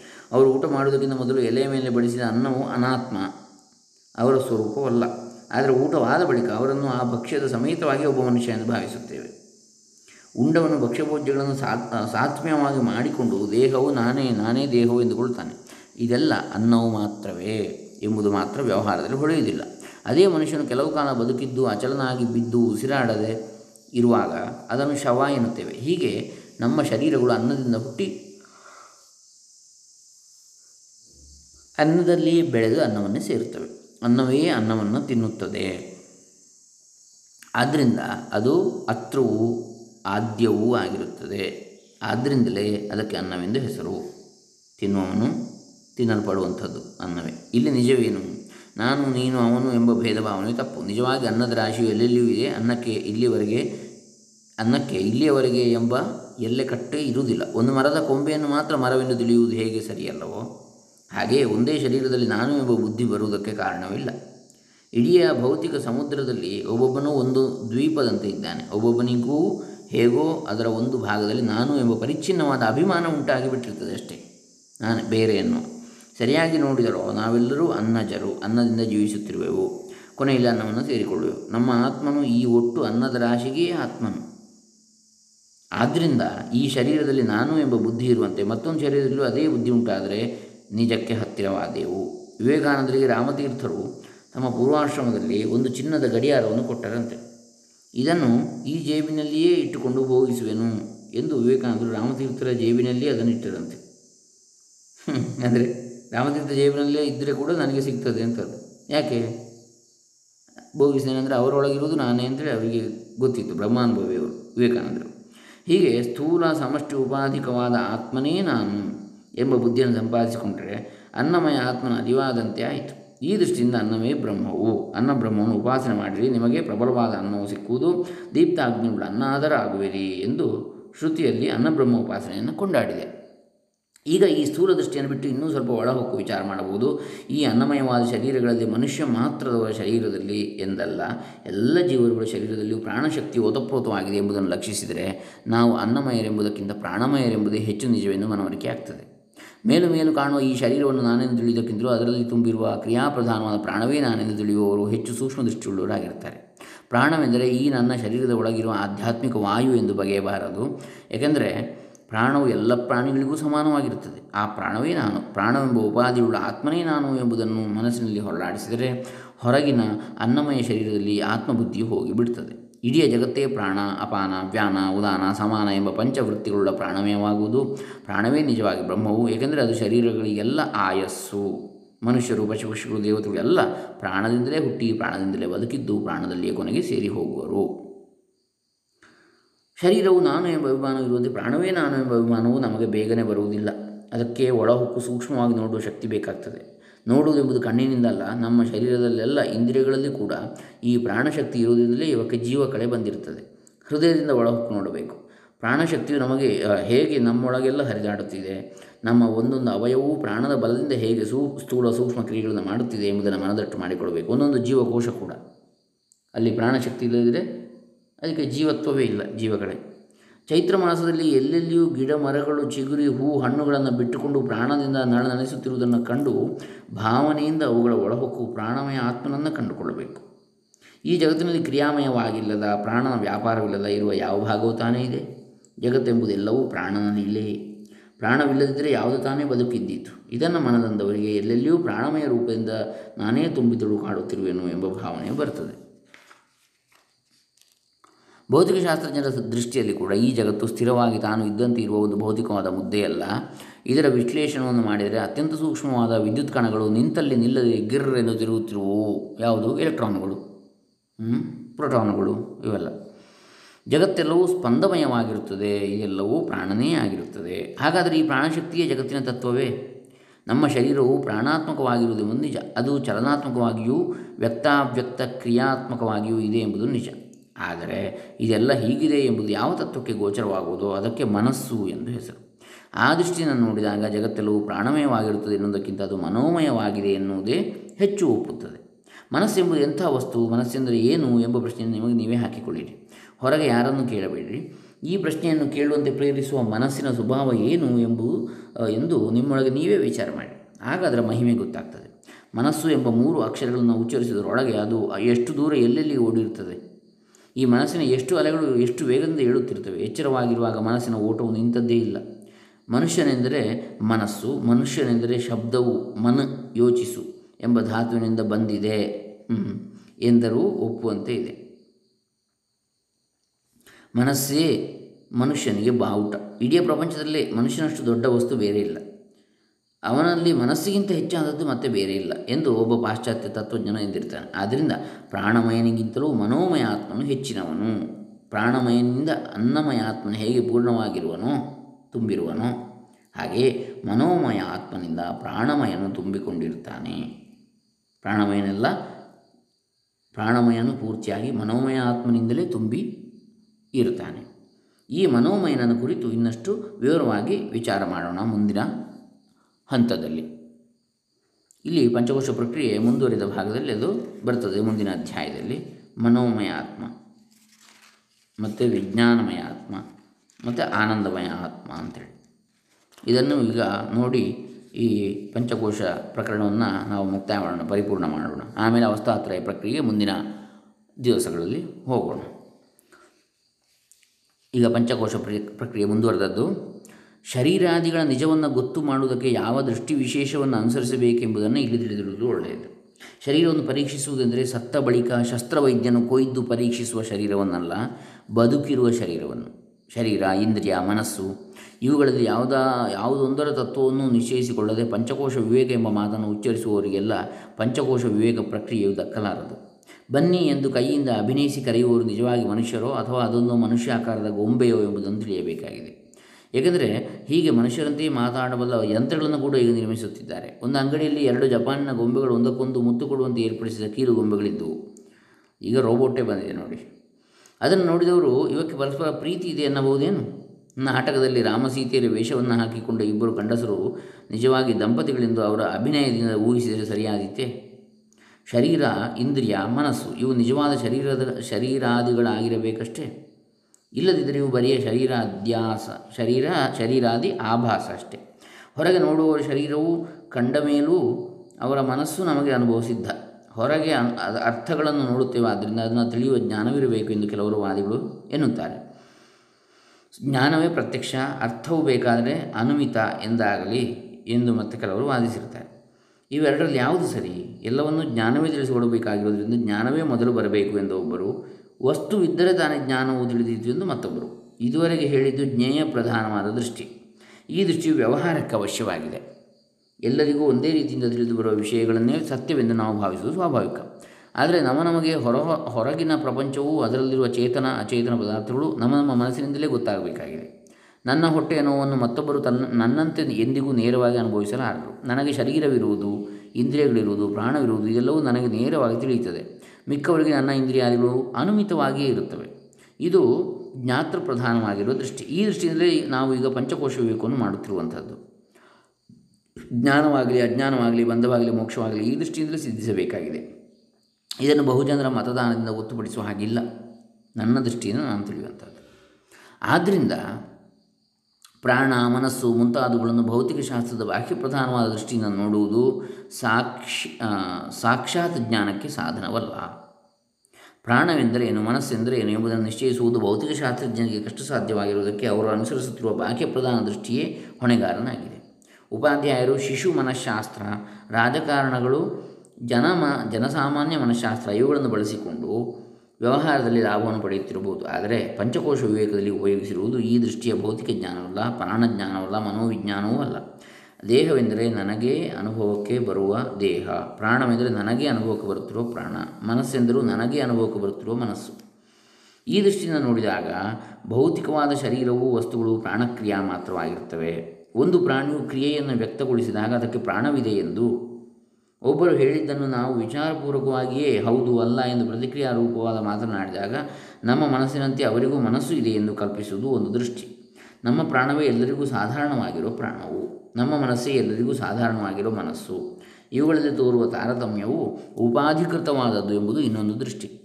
ವೇದಾಂತ ಶಾಸ್ತ್ರಜ್ಞರು ಈ ಎರಡನೇ ದೃಷ್ಟಿಯನ್ನೇ ಸರಿ ಎಂದು ಯಾಕಂದರೆ ನಮಗೆ ಗೊತ್ತಿರುವುದೆಲ್ಲ ನೇರವಾಗಿ ನಮ್ಮ ಅನುಭವದಲ್ಲಿರಬೇಕು. ಸುಮ್ಮನೆ ಕಲ್ಪಿಸಿಕೊಂಡದ್ದು ನಿಜವಾಗಿಯೂ ಇರಬಹುದು, ಸುಳ್ಳಾಗಿಯೂ ಇರಬಹುದು. ಈ ಎರಡನೇ ದೃಷ್ಟಿಯಿಂದಲೇ ವಿಚಾರ ಮಾಡಿದಾಗ ಅನ್ನಮಯವಾಗಿರುವುದೆಲ್ಲವೂ ಕ್ರಿಯಾ ಮಾತ್ರ, ಪ್ರಾಣ ಮಾತ್ರ ಎಂದು ನಿಶ್ಚಯವಾಗ್ತದೆ. ಪ್ರಾಣಮಯವಾಗಿರುವುದೆಲ್ಲ ಮನೋಮಯ ಮಾತ್ರ ಎಂದು ನಿಶ್ಚಯವಾಗ್ತದೆ. ಪ್ರಾಣ, ಮನಸ್ಸು ಎಂಬ ಉಪಾಧಿಗಳನ್ನು ಆತ್ಮನಿಗೆ ಇಟ್ಟುಕೊಂಡೇ ಶ್ರುತಿಯು ಅನ್ಯೋಂತರ ಆತ್ಮ ಪ್ರಾಣಮಯ ತೇನೈಷ ಪೂರ್ಣ ಅನ್ಯೋಂತರ ಆತ್ಮ ಮನೋಮಯ ತೇನೈಷ ಪೂರ್ಣ. ಈ ಅನ್ನಮಯ ಆತ್ಮನಿಗಿಂತ ಪ್ರಾಣಮಯನೆಂಬ ಬೇರೊಬ್ಬ ಆತ್ಮನಿದ್ದಾನೆ. ಅವನಿಂದ ಈ ಅನ್ನಮಯನು ಪೂರ್ಣನಾಗಿರ್ತಾನೆ, ವ್ಯಾಪ್ತನಾಗಿರ್ತಾನೆ. ಈ ಅನ್ನ ಪ್ರಾಣಮಯ ಆತ್ಮನಿಗಿಂತ ಇನ್ನೊಬ್ಬ ಮನೋಮಯನೆಂಬ ಆತ್ಮನಿದ್ದಾನೆ. ಅವನಿಂದ ಈ ಪ್ರಾಣಮಯನು ವ್ಯಾಪ್ತನಾಗಿರ್ತಾನೆ ಎಂದಿದೆ. ಶರೀರವನ್ನು ಪ್ರಾಣವು ವ್ಯಾಪಿಸಿಕೊಂಡಿರುವಂತೆ ಪ್ರಾಣವನ್ನು ಮನಸ್ಸು ವ್ಯಾಪಿಸಿಕೊಂಡಿರುತ್ತದೆ. ಶರೀರವೇ ಪ್ರಧಾನವಾದ ಉಪಾಧಿ ಎಂದಿಟ್ಟುಕೊಂಡಾಗ ಆತ್ಮನು ಅನ್ನಮಯನಾಗಿ ತೋರುವಂತೆ ಪ್ರಾಣನನ್ನು ಪ್ರಧಾನವಾಗಿ ಇಟ್ಟುಕೊಂಡಾಗ ಪ್ರಾಣಮಯನಾಗಿ ತೋರುತ್ತಾನೆ. ಆಗ ಅನ್ನಮಯ ಎಂಬುದು ಬರಿ, ಬರಿಯ ಶರೀರವು ಕತ್ತಿಗೆ ಒರೆ ಇರುವಂತೆ ಪ್ರಾಣಮಯ ಆತ್ಮನನ್ನು ಮುಸುಕಿಕೊಂಡಿರುವ ಕೋಶ ಮಾತ್ರ. ಅದರ ಒಳಗೆ ಪ್ರಾಣಮಯ ಆತ್ಮ ಇರ್ತಾನೆ. ಹೀಗೆ ಮನಸ್ಸನ್ನು ಪ್ರಧಾನ ಎಂದು ಇಟ್ಟುಕೊಂಡಾಗ ಆತ್ಮನು ಮನೋಮಯನೆನಿಸ್ತಾನೆ. ಆಗ ಪ್ರಾಣಮಯವೆಂಬುದು ಬರಿಯ ಶರೀರ, ಕೋಶ ಮಾತ್ರ ಅದರೊಳಗೆ ಮನೋಮಯ ಇರ್ತಾನೆ. ಇಲ್ಲಿ ಅನ್ನಮಯ ಅದರೊಳಗೆ ಪ್ರಾಣಮಯ ಅದರೊಳಗೆ ಮನೋಮಯ ಎಂಬ ಕೋಶಗಳನ್ನು ಒಂದರೊಳಗೊಂದು ಇರುವುದೆಂದು ಭಾವಿಸುವುದು ಸರಿಯಲ್ಲ. ಯಾಕೆಂದರೆ ಅನ್ನಮಯವು ಪ್ರಾಣಮಯದಿಂದ ಪೂರ್ಣವಾಗಿ ವ್ಯಾಪ್ತವಾಗಿರುತ್ತದೆ ಮಂಜಿನ ಗಡ್ಡೆಯು ನೀರಿನಿಂದ ವ್ಯಾಪ್ತವಾಗಿರುವಂತೆ. ಅದೆಲ್ಲವೂ ಪ್ರಾಣಮಯವೇ ಆಗಿರುತ್ತದೆ. ಹೀಗೆಯೇ ಪ್ರಾಣಮಯ ಕೋಶವು ಸೂಕ್ಷ್ಮ ದೃಷ್ಟಿಯಿಂದ ನೋಡಿದಾಗ ಮನೋಮಯವೇ ಆಗಿಬಿಡುತ್ತದೆ. ಮನೋಮಯಕ್ಕಿಂತ ಬೇರೆಯಾಗಿ ಪ್ರಾಣಮಯವೆಂಬುದು ಒಂದು ಬೇರೆ ಇರುವುದೇ ಇಲ್ಲ. ಇದೆಲ್ಲವೂ ಆಧ್ಯಾತ್ಮಿಕವಾದ ಜ್ಞಾತೃ ಪ್ರಧಾನ ದೃಷ್ಟಿಯಿಂದ, ಸಬ್ಜೆಕ್ಟಿವ್ ವ್ಯೂ ಅನುಭವಕ್ಕೆ ತರಬೇಕು. ಅನ್ನಮಯವೆಂಬುದನ್ನು ಸಮಷ್ಟಿಯಾದ ಅನ್ನ ಅಥವಾ ವಿರಾಟ್ ಪುರುಷನ ಶರೀರವಾದ ಉಪಾಧಿ ಎಂದು ತಿಳಿದಂತೆಯೇ ಪ್ರಾಣವನ್ನು ಸೂತ್ರಾತ್ಮನ ಉಪಾಧಿ ಎಂದೇ ಮನಗಾಣಬೇಕು. ಹೀಗೆಯೇ ಮನೋಮಯನೆಂಬ ಆತ್ಮನನ್ನು ಸಮಷ್ಟಿ ಮನ ಉಪಾಧಿಕನಾದ ಹಿರಣ್ಯಗರ್ಭನೆಂದೇ ತಿಳಿಯಬೇಕು. ವಿರಾಟ್ ಪುರುಷ, ಸೂತ್ರಾತ್ಮ, ಹಿರಣ್ಯಗರ್ಭ ಅಂತೇಳಿ. ಸಮಷ್ಟಿ ರೂಪದಲ್ಲಿ. ಅನ್ನಮಯ, ಪ್ರಾಣಮಯ, ಮನೋಮಯ. ಮನೋಮಯ ಆತ್ಮನನ್ನು ಕಂಡುಕೊಂಡಾಗ ಹಿಂದಿನ ಎರಡೂ ಅದರಲ್ಲಿ ಲಯವಾಗಿ ಬಿಡಬೇಕು. ತುಪ್ಪದ ಗಡಿಗೆಯಲ್ಲಿ ಮೇಲುಭಾಗದ ತುಪ್ಪವು ಹೆತ್ತುಕೊಂಡು ಕೆಳಭಾಗದ ಅರ್ಧರ್ಧ ಹೆತ್ತಿರುವಲ್ಲಿ ಕೆಳಗಡೆ ಇರುವ ಭಾಗವು ಇನ್ನೂ ನೀರಾಗಿರಬಹುದಲ್ವೇ? ಆದರೂ ಅದೆಲ್ಲವೂ ತುಪ್ಪವೇ ಅಷ್ಟೇ. ಅದರಂತೆ ಇದೆಲ್ಲವನ್ನು ಮನಸ್ಸೇ ಎಂದು ಮನದಟ್ಟು ಮಾಡಿಕೊಳ್ಳಬೇಕು. ನಮ್ಮ ಅಂತಃಕರಣದಲ್ಲಿ ಮನಸ್ಸು, ಬುದ್ಧಿ ಎಂಬ ಎರಡು ಭಾಗಗಳನ್ನು ಇಟ್ಟುಕೊಳ್ಳುವುದು ಅವಶ್ಯವಾಗಿದೆ. ಅಂತಃಕರಣವು ಒಂದು ಕೊಪ್ಪರಿಗೆ ಎಂದು, ಮನಸ್ಸು, ಬುದ್ಧಿ ಎಂಬುವೆರಡು ಎರಡು ಹೋಳುಗಳಾಗಿದ್ದು ಬೆಸುಗೆಯಿಂದ ಆ ಕೊಪ್ಪರಿಗೆಯಾಗಿ ಇರುವುದೆಂದು ಕಲ್ಪಿಸಬಾರದು. ಅಂತಃಕರಣವೇ ವೃತ್ತಿಭೇದದಿಂದ ಮನಸ್ಸು, ಬುದ್ಧಿ ಎಂಬ ಎರಡು ಪ್ರಕಾರದಿಂದ ವಿಚಾರಕ್ಕೆ ವಿಷಯವಾಗಿರುತ್ತದೆ. ಅಷ್ಟೇ. ಪ್ರಕೃತದಲ್ಲಿ ಮನಸ್ಸೆಂದರೆ ಏನು? ಕಾದ ಎಣ್ಣೆಯುಳ್ಳ ಬಾಂಡಲೆಯಲ್ಲಿ ಹಪ್ಪಳವನ್ನು ಹಾಕಿದಾಗ ಅದರಲ್ಲಿ ಸೊಳ್ಳೆಂದು ಗುಳ್ಳೆಗಳು ಹೇಳುವಂತೆ ನಮ್ಮ ಅಂತಃಕರಣದಲ್ಲಿ ಬಗೆ ಬಗೆಯ ವಿಕಲ್ಪಗಳೆಂಬ ಅಲೆಗಳು ಹೇಳ್ತಾ ಇರ್ತವೆ. ವಿಕಲ್ಪಾತ್ಮಕವಾದ ಅಂತಃಕರಣಕ್ಕೆ ಮನಸ್ಸು ಅಂತ ಹೆಸರು ಈ ಮನಸ್ಸೇ ಕೇಳುವಾಗ ಶ್ರೋತ್ರವೆಂದು, ನೋಡುವಾಗ ಚಕ್ಷುಸ್ಸೆಂದು, ಮುಟ್ಟಿ ಅನುಭವಿಸುವಾಗ ತ್ವಗೇಂದ್ರಿಯವೆಂದು ಚರ್ಮ, ಸವಿಯುವಾಗ ರಸನೆ ಎಂದು ನಾಲಿಗೆ, ಮೂಸಿ ಅರಿಯುವಾಗ ಗ್ರಹಣವೆಂದು ಮೂಗು, ಇಂದ್ರಿಯಗಳಾಗುತ್ತಿರುವುದು ಮನಸ್ಸೇ ಅಂತೇಳಿ ಭಾರತದಲ್ಲಿ ಹೇಳಿದೆ, ಮಹಾಭಾರತದಲ್ಲಿ. ಮನಸ್ಸು ಯಾಕಂದರೆ ನೋಡಿ, ಮನಸ್ಸು ಇಲ್ಲದಿದ್ದರೆ ನಮಗೆ ಯಾವುದು ಗೊತ್ತಾಗೋದಿಲ್ಲ ಯಾರಾದರೂ ಆಚೆ ಹೋದರೂ ನಮ್ಗೆ ಗೊತ್ತಾಗೋದಿಲ್ಲ. ಕಣ್ಣು ಇದ್ದರೂ ಕೂಡ ಮನಸ್ಸಲ್ಲಿ ಬೇಕು, ಕಾಣಬೇಕಿದ್ರೆ. ಹಾಗಾಗಿ ಮನಸ್ಸೇ ಇಂದ್ರಿಯಗಳಾಗಿ ತೋರ್ತಾ ಇದೆ ಅಂತೇಳಿ. ಮ, ಇಂದ್ರಿಯ ಗೋಲಕಗಳಿವೆ ಅದಕ್ಕೆ. ಆದರೆ ಆ ಇಂದ್ರಿಯಕ್ಕೆ ಶಕ್ತಿ ಕೊಡುವಂಥದ್ದು ಮನಸ್ಸು ಅಂತ. ಇಂದ್ರಿಯ ಕಣ್ಣು, ಬರೀ ಕಣ್ಣಿನ ಬೊಂಬೆ ಇದ್ದ ಕೂಡಲೇ ಕಾಣ್ತದೆ ಅವನಿಗೆ? ಈಗ ಕಣ್ಣಿನ ಬೊಂಬೆ ಇರೋರು ಎಷ್ಟೋ ಜನ ಇದ್ದಾರೆ ಹುಟ್ಟುಗುರುಡರು. ಹ್ಞೂ ನೋಡುವಾಗ ಕಣ್ಣು ಇದ್ದಾಗೆ ಕಾಣ್ತದೆ, ಆದರೆ ನೋ, ಕಾಣೋದಿಲ್ಲ ಅವರಿಗೆ. ಅಥವಾ ಹುಟ್ಟುಗುರುಡರೇ ಆಗಬೇಕಾಗಿಲ್ಲ, ಆಮೇಲೂ ಕೂಡ ದೃಷ್ಟಿಶಕ್ತಿಯನ್ನು ಕಳ್ಕೊಳ್ತಾರೆ. ನರದ ಮ, ತಾಯಿಯವರ ಮೆದುಳಿನ ಹೊರಗೆ ಒಳಗೆ ನರದ ಶಕ್ತಿ ಏನಾದರೂ ಇದಾದರೆ ಯಾವುದೇ ಕಾಯಿಲೆಗಳಿಂದ ರಕ್ತಸ್ರಾವ ಆಗಿಯೋ, ರಕ್ತ ಬ್ಲಾಕ್ ಆಗಿಯೋ, ಅಂಥವರ ಕಣ್ಣು ಸರಿ ಇರ್ತದೆ ಹೊರಗಿಂದ. ಕಣ್ಣು ಟೆಸ್ಟ್ ಮಾಡಿದರೂ ಕಣ್ಣಿನ ಐ ಸ್ಪೆಷಲಿಸ್ಟಿಗೂ ಸರಿ ಇರ್ತದೆ, ಸಿಗ್ತದೆ. ಆದರೆ ಕಾಣೋದಿಲ್ಲ. ಯಾಕೆ? ಕಣ್ಣಿಗೆ ಬರುವಂತಹ ಶಕ್ತಿ ಒಳಗಿಂದ ಬರುವಂಥದ್ದು. ಹಾಗಾಗಿ ಮನಸ್ಸು, ಮನಸ್ಸಿನಲ್ಲಿ ಉಂಟಾಗಬಹುದಾದ ಉತ್ತಮ ವಿಕಲ್ಪಕ್ಕೆ ವೇದವೆಂದು ಸಂಜ್ಞೆ. ಸಮಷ್ಟಿ ಮನಸ್ಸೆಂಬ ಉಪಾಧಿಯುಳ್ಳ ವೇದಾತ್ಮನಿಗೆ ಹಿರಣ್ಯಗರ್ಭ ಅಂತೇಳಿ ಹೆಸರು. ಮನಸ್ಸು ಮನುಷ್ಯರಲ್ಲಿಯೂ ದೇವತೆಗಳಲ್ಲಿಯೂ ಋಷಿಗಳಲ್ಲಿ ಇರುವುದಾದರೂ ಅತಿ ಶುದ್ಧವಾದ ಹಿರಣ್ಯಗರ್ಭನ ಮನಸ್ಸನ್ನೇ ಇಲ್ಲಿ ಮುಖ್ಯವಾಗಿ ಇಟ್ಟುಕೊಂಡು ಶ್ರುತಿಯಲ್ಲಿ ವರ್ಣಿಸಿರುತ್ತದೆ. ಮನೋಮಯ ಆತ್ಮನಿಗೆ ಯಜುಸ್ಸೆ ತಲೆ, ಋಕ್ಕೆ ಬಲಪಕ್ಕ ಸಾಮವೇ ಎಡಪಕ್ಕ ವೇದದ ಬ್ರಾಹ್ಮಣ ಭಾಗವೇ ಆತ್ಮ, ಅಥರ್ವಾಂಗಿರಸನು ಸಾಕ್ಷಾತ್ಕರಿಸಿಕೊಂಡ ಮಂತ್ರಗಳೇ ಪ್ರತಿಷ್ಠೆ ಎಂದು ಶ್ರುತಿಯು ಕಲ್ಪಿಸಿದೆ. ಇಲ್ಲಿ ಯಜುಸ್ಸೆ ಮುಂತಾದವು ಶಬ್ದರೂಪವಲ್ಲ ಮನಸ್ಸಿನ ವೃತ್ತಿ ವಿಶೇಷಗಳು. ಇಂತಹ ಪರಿಶುದ್ಧ ವೃತ್ತಿಗಳುಳ್ಳ ಮನಸ್ಸನ್ನು ಉಪಾಧಿಯಾಗುಳ್ಳ ಹಿರಣ್ಯಗರ್ಭನೇ ನಾನು ಎಂಬ ಅರಿವನ್ನು ಸಂಪಾದಿಸಿಕೊಂಡವನು ಮನೋಮಯ ಆತ್ಮನಾಗ್ತಾನೆ. ಆ ಹಿರಣ್ಯಗರ್ಭನ ಆನಂದವು ಅವನದಾಗ್ತದೆ. ಅಂಥವನಿಗೆ ಎಂದಿಗೂ ಭಯವಿರುವುದಿಲ್ಲ. ಯಾಕಂದರೆ ತತ್ವಜ್ಞಾನವೇ ಅವನ ವಶವಾಗಿರುತ್ತದೆ. ಅವನಿಗಿಂತ ಬೇರೆಯಾಗಿರುವ ಭಯ, ಹೇತುವು ಯಾವುದೊಂದು ಇರುವುದಿಲ್ಲ ಎಂದು ಶ್ರುತಿಯಲ್ಲಿ ಮನೋಮಯ ಆತ್ಮಜ್ಞಾನವನ್ನು ಕೊಂಡಾಡಿರುತ್ತದೆ. ವೇದವನ್ನು ವಶಪಡಿಸಿಕೊಂಡವನಿಗಿಂತಲೂ ವೇದಾರ್ಥ ಜ್ಞಾನವನ್ನು ಉಪಯೋಗಿಸಿಕೊಂಡು ಶಾಸ್ತ್ರದಲ್ಲಿ ಹೇಳಿರುವಂತೆ ಕರ್ಮವನ್ನು ಮಾಡುವವನು ಇನ್ನೂ ಹೆಚ್ಚಿನ ಅಂತಸ್ತಿನವನ್ನಷ್ಟೇ ಮನೋಮಯ ಆತ್ಮನಿಗಿಂತ ಬುದ್ಧಿಯಾತ್ಮ ಅಥವಾ ವಿಜ್ಞಾನಾತ್ಮನು ಇನ್ನೂ ಸೂಕ್ಷ್ಮನೆಂದು ಅವನು ಮನೋಮಯನನ್ನು ವ್ಯಾಪಿಸಿಕೊಂಡಿರುವನೆಂದು ವರ್ಣಿಸಿರುವುದಕ್ಕೆ ಇದೇ ಕಾರಣ. ಸಮಷ್ಟಿ ವಿಜ್ಞಾನಮಯನು ಹಿರಣ್ಯಗರ್ಭನೇ. ಇವನಿಗೆ ಶ್ರದ್ಧೆ, ಶಿರಸ್ಸು, ಋತವು ಎಂದರೆ ಕರ್ತವ್ಯವೆಂದು ಮನಸ್ಸಿನಲ್ಲಿ ನಿಶ್ಚಯಿಸುವ ಜ್ಞಾನವು ಬಲಪಕ್ಕ. ಸತ್ಯವು ಎಂದರೆ ನಿಶ್ಚಯಿಸಿದಂತೆ ಆಚರಣೆ ಮಾಡುವುದು ಎಡಪಕ್ಕ. ಜ್ಞಾನ ಸತ್ಯ ಪ್ರಾಯೋಗಿಕ ಅನುಷ್ಠಾನ. ಅದರ ವ್ಯಕ್ತಿ ಯೋಗವು ಎಂದರೆ ಚಿತ್ತ ಸಮಾಧಾನವು ಆತ್ಮನು. ಮಹತ್ತತ್ವವೇ ಸಮಷ್ಟಿ ಬುದ್ಧಿ ತತ್ವವೇ ಪ್ರತಿಷ್ಠೆ ಆಧಾರ ಎಂದು ಶ್ರುತಿಯಲ್ಲಿ ವಿವರಣೆ ಇದೆ. ವ್ಯಷ್ಟ್ಯಾತ್ಮರು ಕರ್ಮಗಳನ್ನು ಮಾಡುವುದು ವಿಜ್ಞಾನವೆಂಬ ಉಪಾಧಿಯಿಂದಲೇ ವ್ಯಷ್ಟ್ಯಾತ್ಮ ಅಂದರೆ ಬೇರೆ ಬೇರೆ ಆತ್ಮರು ಅಂತ ಹೇಳುವಂಥದ್ದು. ಸಮಷ್ಟಿ ಬುದ್ಧಿಯಾತ್ಮನು ವಿರಾಟ್ ರೂಪದಿಂದ ಮಾನಸ ಅಶ್ವಮೇಧವನ್ನು ಮಾಡಿ ಜಗತ್ತನ್ನು ಸೃಷ್ಟಿ ಮಾಡಿದ ಅಂತೇಳಿ ಬೃಹದಾರಣ್ಯಕ ಉಪನಿಷತ್ತು ಒಂದು ಆರು ಆರು. ಅದರಲ್ಲಿ ಇದೆ. ಆದ್ದರಿಂದ ಅವನು ಕರ್ತಾತ್ಮನೆಂದು ಹೇಳಿದ್ದು ಸರಿಯಾಗಿದೆ. ಈ ವಿಷಯವನ್ನೆಲ್ಲ ಮನದಂದುಕೊಂಡು ವಿಚಾರ ಮಾಡಿದವನಿಗೆ ವಿಜ್ಞಾನಮಯ ಆತ್ಮನೇ ನಾನೆಂಬ ಬುದ್ಧಿಯು ನೆಲೆ ನಿಲ್ಲುವುದು ಈ ವಿಜ್ಞಾನಾತ್ಮನೇ ನಾನೆಂದು ಅರಿತುಕೊಂಡವನು ಸಂಪೂರ್ಣವಾಗಿ ಶರೀರಾಭಿಮಾನವನ್ನು ತೊರೆದು ಹಿರಣ್ಯಗರ್ಭನ ರೂಪದಿಂದ ಸಕಲ ಕಾಮಗಳನ್ನು ಅನುಭವಿಸುವನು ಎಂದು ಈ ಜ್ಞಾನವನ್ನು ಶ್ರುತಿಯಲ್ಲಿ ಸ್ತುತಿಸಿರುತ್ತದೆ ಕರ್ತೃಾತ್ಮನಿಗಿಂತ ಭೋಕ್ತೃಾತ್ಮನು ಇನ್ನೂ ಒಳಗಿನ ಆತ್ಮನು ಎಂಬುದು ಸ್ಪಷ್ಟವೇ ಆಗಿರುತ್ತದೆ. ಫಲಕ್ಕಾಗಿ ಅಲ್ಲವೇ ಕರ್ಮವನ್ನು ಮಾಡುವುದು? ಕರ್ಮೋಪಾಸನೆಗಳನ್ನು ಮಾಡಿ ಅದರಿಂದ ಉಂಟಾಗುವ ಫಲವನ್ನು ಅನುಭವಿಸುವ ಆತ್ಮನೇ ಆನಂದಮಯನು. ಕರ್ಮ, ಉಪಾಸನೆ, ಇದುಗಳನ್ನು ಮಾಡಿ ಅದರಿಂದ ಉಂಟಾಗುವ ಫಲವನ್ನು ಅನುಭವಿಸುವ ಆತ್ಮನೇ ಆನಂದಮಯನು. ಈ ಆತ್ಮನಿಗೆ ಪ್ರಿಯವು ಎಂದರೆ ಇಷ್ಟ ವಸ್ತು ದರ್ಶನದಿಂದ ಆಗುವ ಸುಖವು.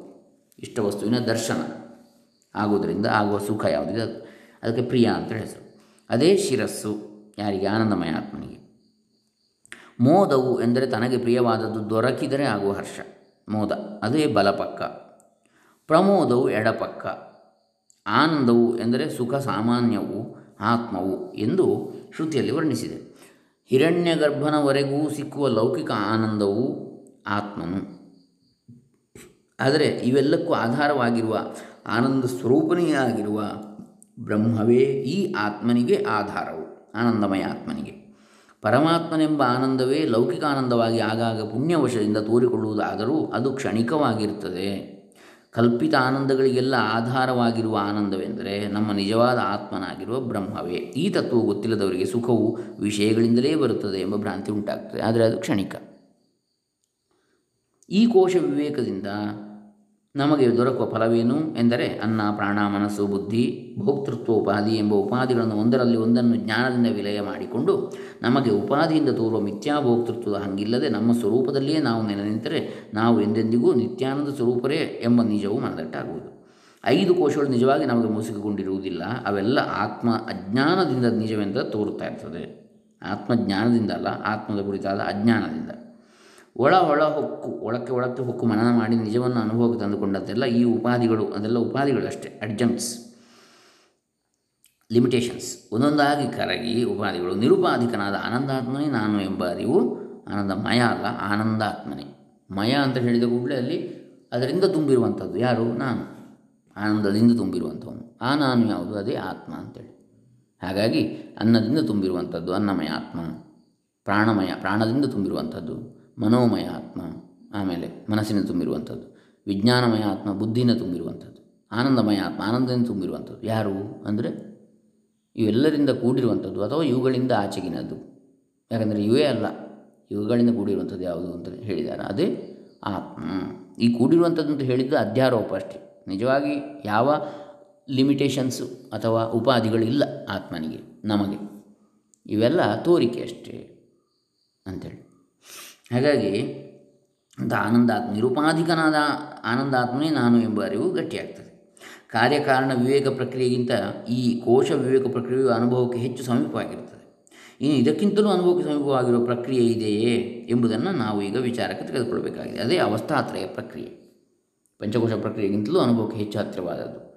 ಜನಸಾಮಾನ್ಯರು ತಿಳಿಯಬಹುದಾದದ್ದು. ಯಾವುದು? ಎಚ್ಚರ, ಕನಸು, ನಿದ್ದೆ. ಇದೇ ಅವಸ್ಥಾತ್ರಯ. ಅದರ ಆಧಾರದಲ್ಲಿ ಹೇಗೆ ಈ ಆತ್ಮಜ್ಞಾನವನ್ನು ಮಾಡಿಕೊಳ್ಳುವಂಥದ್ದು? ನೋಡೋಣ ಅದನ್ನು ಮುಂದಿನ ಹಂತದಲ್ಲಿ. ಹರೇ ರಾಮ.